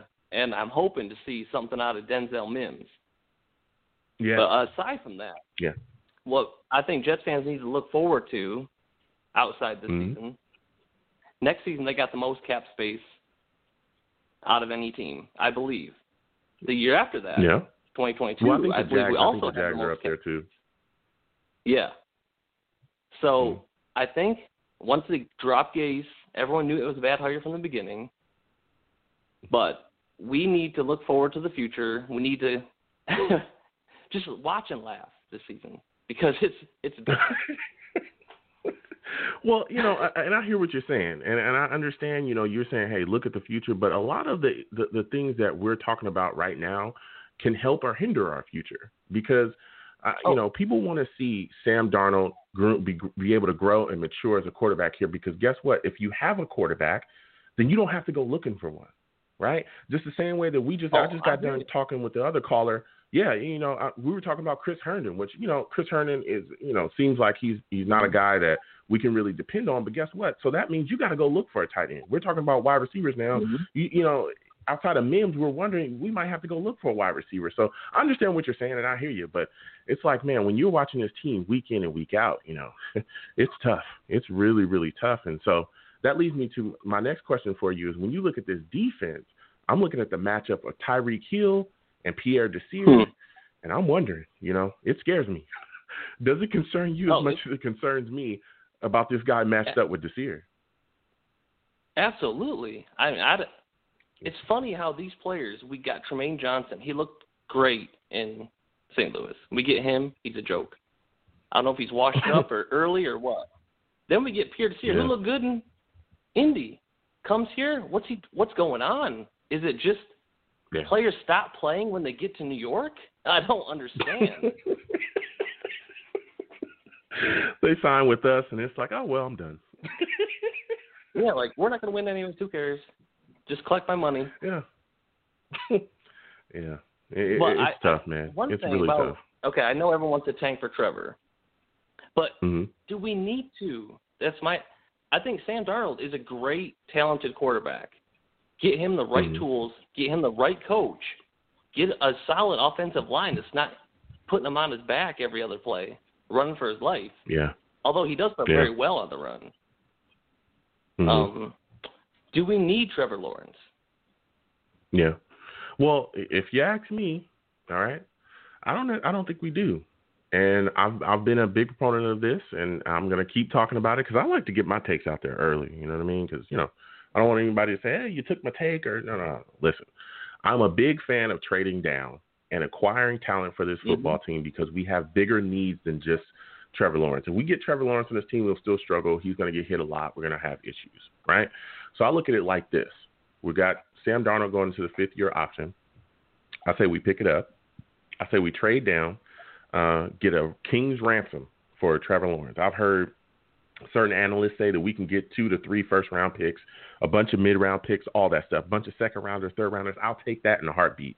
And I'll build this football team up around uh, my, my franchise quarterback. I, I don't give a damn about the defense. We poured into the defense for years. You go back and look at our last 10 years of uh, uh, last 10 years of our first round picks from our draft, I think like two of them are offensive players and the rest of them are defense. That's why we're so bad here. You know what I'm saying? And it was a bunch of interior Mhm. offensive linemen. oh God. Yeah. but uh, you know, so if you go look at those things, you got to better your offense, and that's what I would do. I would take it and I would really pour into the offense. And guess what? It also works as a backup plan too, folks. Because say you look at the situation and figure out, you know, Sam Darnold isn't the guy. Guess what? The next quarterback you draft, he's going to need weapons. He's going to need protection. He's going to need, you know, to go out there and be able to effectively do his job. So it works for the next quarterback. You can move on from Sam Darnold, and you won't fall off of a cliff because you'll have a bunch of offensive talent around there, guys that can get the job done. So that that's my take on that. But my final question for you is, man, because I got to hit these lines because these callers are, man, it's steaming hot here. Yeah. What is your final score prediction for this game against the Kansas City Chiefs? I've been going back and forth. My heart tells me that the Jets are going to try to be a competent team this week, but Mm-hmm. my mind is telling me it's going to be 38 at the most 17. Okay. Okay. 38-17 Chiefs. Okay. Callers got again. Yep. Listen, man, I want to thank you for calling in. It was great to speak with you. Next time I have a show, I want to hear from you, my friend. You're one heck of a Jets fan and one heck of a caller. All right, man. Thanks a lot. All right, you have a good night. Whew, what a caller. Great call. Calling in, you know what I'm saying, letting us know what he thought about this matchup. And I understand a lot of a lot of fans are frustrated. Like he said, we're gonna laugh. we're gonna laugh and we're gonna try to have, you know, we're just gonna laugh at the team the rest of the year. A lot of fans are looking towards the future as well. Man, it is what it is. I'm gonna go to the chat really quickly. Salute to all the savages in the chat, uh, just chatting it up, letting us know. Venom G's in the chat says, as soon as Gase is gone, Herndon is gonna ball. Look, I know a lot of people that are thinking like that. A lot of players that in the past that have moved on from Adam Gase have gotten better. You know what I'm saying? We talk about Ryan Tannehill. We talk about all these people on a weekly basis that are getting better after Adam Gase is gone. And I could, you know, maybe that happens there. You know what I'm saying? So I'm going to get back to these callers really quickly. 718, I'm coming directly to you. I want to get your thoughts on this matchup with the Chiefs. And what are your thoughts about Mims? Do you think he is able to be utilized effectively this week in this in this week's game? Hello? Yeah, hello, caller. Um, uh, you're on the line. I'm going to talk to you about. Yeah, I Oh, want to talk to you about okay. Denzel Mims. Yeah, I want to talk to you about Denzel Mims. What are your thoughts about uh him being utilized in this football game with all the other injuries that we have? You know, along our uh, along our offense, Crowder, Crowd, Crowder, and Perriman not being out there. Do you think Mims gets a heavy part of the workload? All right, all right. Before I answer your question, let me just introduce myself. This is Roach from the Savage Chat. Okay, let's go, Roach. That's good, Let bro. him know. Yo, I gotta say Yeah. for all the listeners out there, yo, thank God for this man because if it wasn't for him streaming those games, man, you know, like those Sundays, whoo, it was rough watching the Jets play. Whew. Yo, listen. It was, bro. before I- It was, I- I Roach. It was so question, I rough. just put this out there. You know, I just want to say I don't blame Joe Douglas for what's happening for this Jet season. You know, if you want to blame the one culprit in all of this, I think it, I believe it was Jamal Adams because when Jamal Adams left, they lowballed um they lowballed Robbie, and then Mosley decided to opt out. Douglas probably said, you know what? What do I really have here? Yeah. You know, and then both of the Well- players was already injured. Yeah. Well, It's well, my thing, and I hear you, Roach. Yeah, I, I hear what you're saying, Roach, and I, you know, I agree to a certain extent. I think the real person that is to blame for the the issues here with the roster does Joe Douglas share a, a bit of the blame.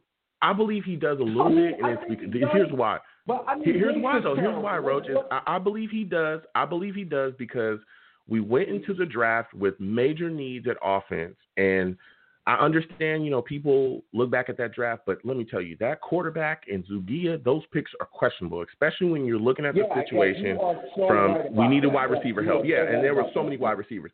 But the biggest part of the blame, let me make this very clear. I am not blaming Joe Douglas for everything that happened. I am not.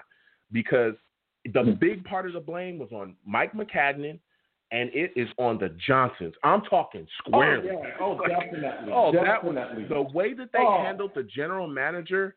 That it was atrocious to give Mike Maccagnan right to give Mike Maccagnan that final draft and that free agency before firing him like two weeks after or three weeks after whatever that was horrific. And let me tell you folks why and roach bring up brought up an amazing point.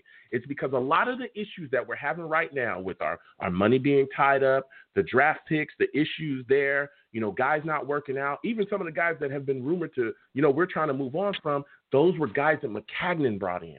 And if we would have had Yeah. if we would have had Joe Douglas or a different general manager, we wouldn't be so tied up for the future. That that was the issue. That's why we released Le'Veon Bell and all.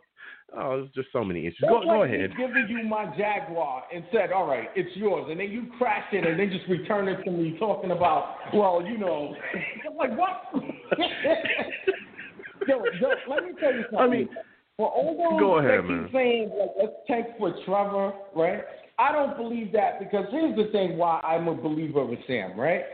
How many quarterbacks do you know can actually go toe to toe with Aaron Rodgers, even though the game didn't matter? But that was a spectacular game, right? They went to overtime, Mhm. and you saw the tenacity of Sam, right? And then they say Yeah, Trevor yeah. Lawrence. Oh, he's like the next Andrew Luck. Well, I remember Sam Darnold playing the Colts and Andrew Luck, and who won that game? Mm. See, that's Listen. what I'm saying. I don't think Sam is the Yeah. problem. I think what we need is like always the edge rusher. Like I think Williams, I think he's definitely, you know, on point. I think some of the pieces Joe picked was actually good picks. I mean, overall, I mean, hell, for two weeks the punter was like probably our best player. I think you hit jackpot on that, if you ask me. you know. I mean, listen, I was over, I was about to buy a man jersey, you know. I mean, you know, but you keeping it real. You speaking the facts, Roach. Listen, for a while, listen, man, I- I man, what might have been our, our best about it. player a couple of weeks. Yeah. Think about it. Look It's how Mims was shining, right? They already Yeah. figured out. They was like, nah, this this dude Mims, man, he looks dangerous. So let's double coverage him, right? So now they shut him Yeah. out in the second half, and then it's like, yo, you know what? The more I think the the the, the new players are starting to gel in, like Period, I think they're starting to understand their role, and I do believe that Joe do believe in Sam only because think about it, right? If you had a job that was like dangerous, right? Would you Mhm. ever hear of a boss tell your parents, "Listen, I'm going to do whatever I can to protect them"? I've never heard that. Yeah. You know, so like I said, I still have faith because even with this, like with Mims, I think these guys is going to shine. That's what I wanted. I wanted to see these new guys just come in and start contributing. You know, I think Mhm. overall, I have faith in Sam. I think because of the talk or whatever, Sam, and this is the Jets. And we- we all know the history of the Jets. We never get Yeah. the draft like we wanted. We wanted Sam, but you know, overall, we don't get like it's like, oh, we're gonna go zero and sixteen. Did you see that Buffalo's game? Like, although I thought it was gonna be a blowout, to be honest with you, they actually held the Bills. I mean, they couldn't score, yeah, but you know, overall, I was Mhm. actually proud. Like that first half. I really thought that um, Gase took the play call back in the half, talking about you making me look bad. I don't, I don't know, but Yeah. See. I mean, I mean, we yeah, we we looked we looked really rough in that game, Roach. We did. I mean, Yeah. to get beat by a team, to get beat by a team that couldn't score a touchdown was horrific. But Roach, listen, it's great speaking to you, man. Please call in again. But I Yes, my last question for you is this, man. My last question for you is this: What is your final score prediction for this game against the Kansas City Chiefs? To be honest with you, I'm gonna go 28 or 16. Oh, 20 Chiefs to 16. Okay. Okay. You know, okay. the Jets 28 to always 16. somehow they always put up Yeah. a fight. Like when you look at Desir, it's like, oh, this guy's incompetent. but He catches interceptions, so you never know. Any given Sunday, right, Joe? You, you're right. You, there's times where he he does get lucky. We we talked about that. Yeah. There was a game earlier this season where he got lucky. He got well, he was getting cooked the entire game and Yeah, got you know two lucky interceptions. So, you know who You knows? even Who knows? I But again, I want to Bell go ahead. Run, but Mhm. I, I mean, even though I won't be cheering for Bell, but I mean, it's the Jets. Even if they're losing, I can't see my team lose. You know, they play with your emotions. You know Yeah. that, Joe. Yeah, yeah. I, I know what it is. I know what it is. Yeah. But again, Roach, I want to thank you for calling in, my man. It was it was great to speak to you, man. for taking my Go ahead, go ahead. Yes. No, no, I'm saying thank you for taking my call and for all the savages on the chat. Just keep doing your thing. You know, it's like a family, and I love this community we're building, man. You know, we only suffer together, right? That's a fact. All right, you have a good night, Roach, man. Next, listen, next time I have a show, I want to hear from you, my man. I want to hear. I want you to call in. definitely. Don't worry about it, bro. I got you. All right, later. All right, you you have a good one. Whew, Roach calling in. A lot of passion, a lot of fire. Salute to him, man, and salute to the savages in the chat. You know what I mean? It's it's good to talk to y'all. Y'all call in. You know what I mean? I love talking to y'all. I love, you know, we all Jets fans. It's tough, but you know, we got to stick together. Again, 515-602-9639. Please call in. We got, you know, a little bit of time left on the show. I'm going to keep going to these callers, though. 917, I'm coming to you. Oh, man. I want to get your thoughts on this week's matchups with the Kansas City Chiefs. How are you feeling about it? How worried are you about Le'Veon Bell coming in head full of Oh. steam, clearly upset about us cutting him and ready to show us uh, the deal? Oh man, Joe, what's going on? This Venom G's from the chat, bro. Venom G's another another Ah. savage.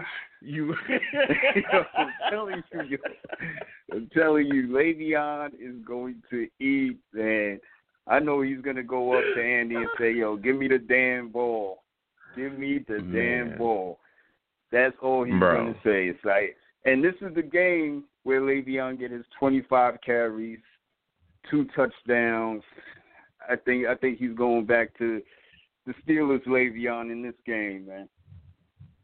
Yeah, yeah. You know, it, it, it's it's go- it's gonna be crazy. I do expect them to utilize. First off, Venom, I want to thank you for calling in. You know, I love talking to you, man. Listen, Le'Veon, they're gonna find some way to put the ball in his hands. I fully expect that. And like you said, I expect Le'Veon to go up to them and be like, "Yo, give me the damn ball this week," because I'm about to really rip this team wide open. Especially when you look at the issues that we've had stopping other teams running the football. You know, Le'Veon knows us. Like Yeah. he's been here. He knows the weaknesses of our defense. He knows, you know, a lot of stuff. I'm hoping that we change up the defensive calls and things like that. He might even be able to, you know, sh- show them some of the calls that we have as well to identify things that we're doing defensively to take advantage of us. And that leads me to my next question with you, Venom. Man, this matchup with Tyreek Hill and Pierre Desir, ooh, nightmare for me. How worried? Hill. About, how And- worried are you about Tyreek Hill just going crazy? Oh my God, he's gonna get roasted. Dan Devere, Dan, that's his name, Dan Devere. Every time, every time somebody a player's on him, I say Dan Devere because I know he's he's he's almost there with making the catch and.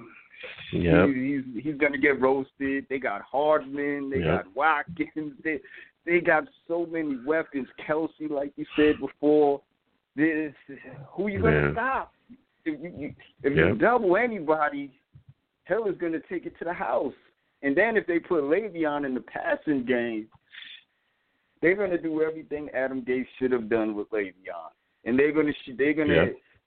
Show everything this week. Like, okay, this is what y'all guys should have done with him. This is what y'all should have ran with him. And they got Osemele on the oh assembly on the line, and I know he's going to want to Yeah. too. He's going to be like, okay, this is this is me healthy, you know. So this is this is going to be this is going to be a homecoming for both of them, and they're going to want to show up. Yeah. Yeah, You yeah. I know, know and, uh, Osemele's dealing with an injury right now, but like you said, a lot of those guys, man, Travis Kelce, Tyreek Hill, you know, you talked about uh, Bell. They also got another young running back as well that's phenomenal. I mean, that dude looks like a veteran in this league. He's making jump cuts. They can utilize him too. But another guy's Mahomes, man. I'm worried about him using his feet to extend plays too, Oh, and really making us God. pay there. I mean, man. oh my God. we we I- I see just- it every week. We see it every week. We we go about we go against all the explosive quarterbacks. It's like, damn, Yep. we, we just left. we just left the Cardinals running back. I mean, quarterback, and and he cooked us. Man, Josh oh, Allen Oh, come in and cook us two times, and this is it's just ridiculous. This is, like, yo, we just get trashed every week. every I week. don't see. I don't see Every- a win every- in sight.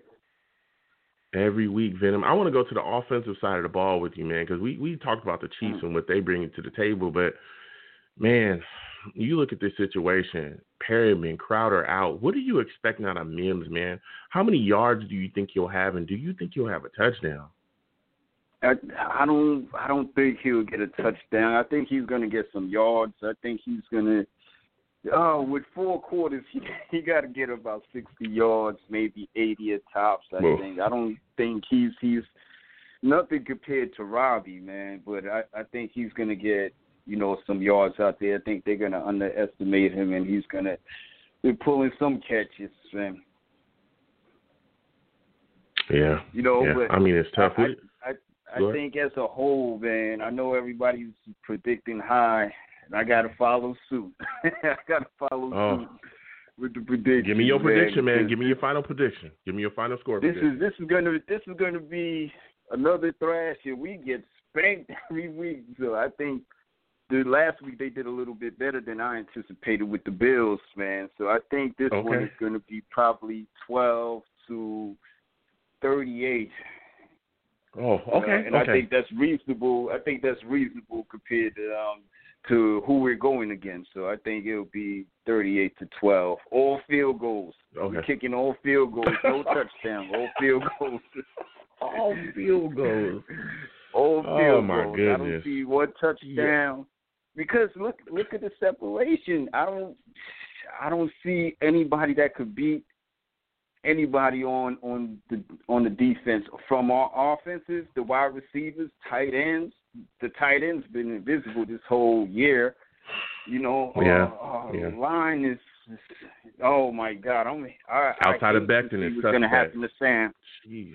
Yeah, and I, I don't I don't want to Oh, see what God. Sam what's gonna happen to Sam this week because you got pre Yeah. premier players over there in Kansas City, man. So it's gonna be tough. Yeah. It's a long long Sunday. It is, man. Yeah. It's gonna be a long ass Sunday. Listen. Yeah. well, Venom, man, I, want to wanna thank you for calling in, man. I want to get your Oh, predictions before we leave. I want to get your Oh, well, prediction on this game because I know Well, I see listen. you laugh. I see you laugh at everybody else's prediction, but I don't know what's your prediction. see if Well, it's that as man, crazy you as know. ours. Yeah, it, it's it's not gonna be good, man. I you know I look at the matchups. I look at the you know the wide receivers. I love Mims. I think he's gonna you know be utilized, but again, the Kansas City is gonna make an adjustment. They know we're not coming in there with Crowder or Perriman or any of those guys, so they're gonna be like, okay, well we'll just double Mims. And what else you got? Mhm. And- After and I- that, and- uh, and- Le'Veon Bell's gone. You know what I'm saying? And and so I think he's gone. I think so who else you got? Go ahead. And I think just just because the you know the team that we saw in the first half was drastically different than we saw in all year. So I think at some Yeah. point Adam Gase came to Loggains at halftime and was like, "Yo, calm down, buddy. You can't make me look bad." so you know, here, here's the plays he's running for this half. here's the damn plays. Run these. And it seemed like it was Man. old Adam Gase' playbook again. So that's why I keep Yeah. thinking like he was in Loggains there at halftime, like, yo, calm down. You're looking too good. Yeah. How concerned are you about- how con- up.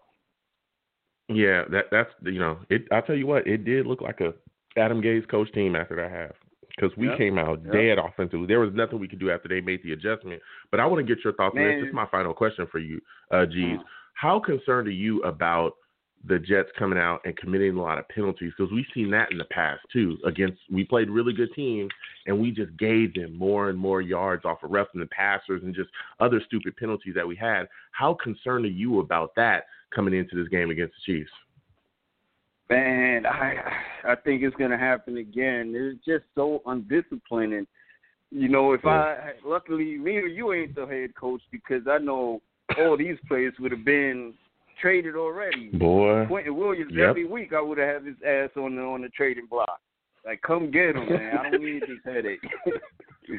but it seems like every week we we keep shooting ourselves in the foot. We keep giving the ball Yeah. back to the other team. It's just it's just ridiculous. I think I hope you live stream this Sunday so we can have fun. Eat some Yeah, burgers, yeah, well, you know.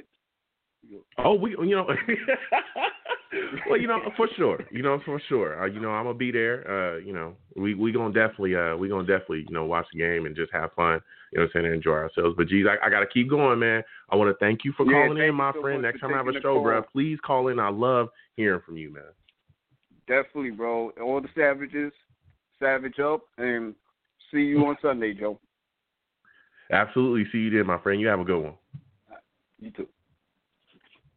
Man, listen, Venom G's straight out the chat, straight from the Savage. Savage, you hear you hear him? Roach, Venom G's right after him. Savages, two damn savages. You know what I'm saying? So listen, um, you know, I'm gonna go into my prediction really quickly. I know uh, Venom G's. I touched on a little bit with him.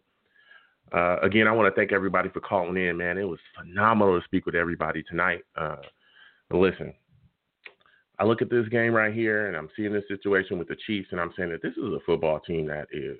I mean, they got they got every weapon in the book. They're so unbelievably explosive. You make a couple mistakes against this football team, you'll be down by 40, easy. You know, they could put up 40 in a quarter and a half. we I've seen them come down from well, come back from. I think they were down like 20 something points at one point in the playoffs to I think it was the Texans, and they came back like it was nothing. Like it, it just those those leads really don't matter. like against them, they're so explosive. They have so many weapons. They're so well coached as well, particularly offensively. Whew, it's ridiculous. So I'm, I'm, I'm I do think that the Jets defense is going to struggle. I definitely think you know Le'Veon Bell is going to be implemented in this football game. That's what I predict. I predict that you're going to see heavy usage of Le'Veon Bell, and that he's going to you know not just be running the football, but I think especially coming out the backfield, they're going to utilize him that way too. Maybe bring him out wide. He might just come run some routes out the backfield too. Match him up with our inside linebackers because we have issues there.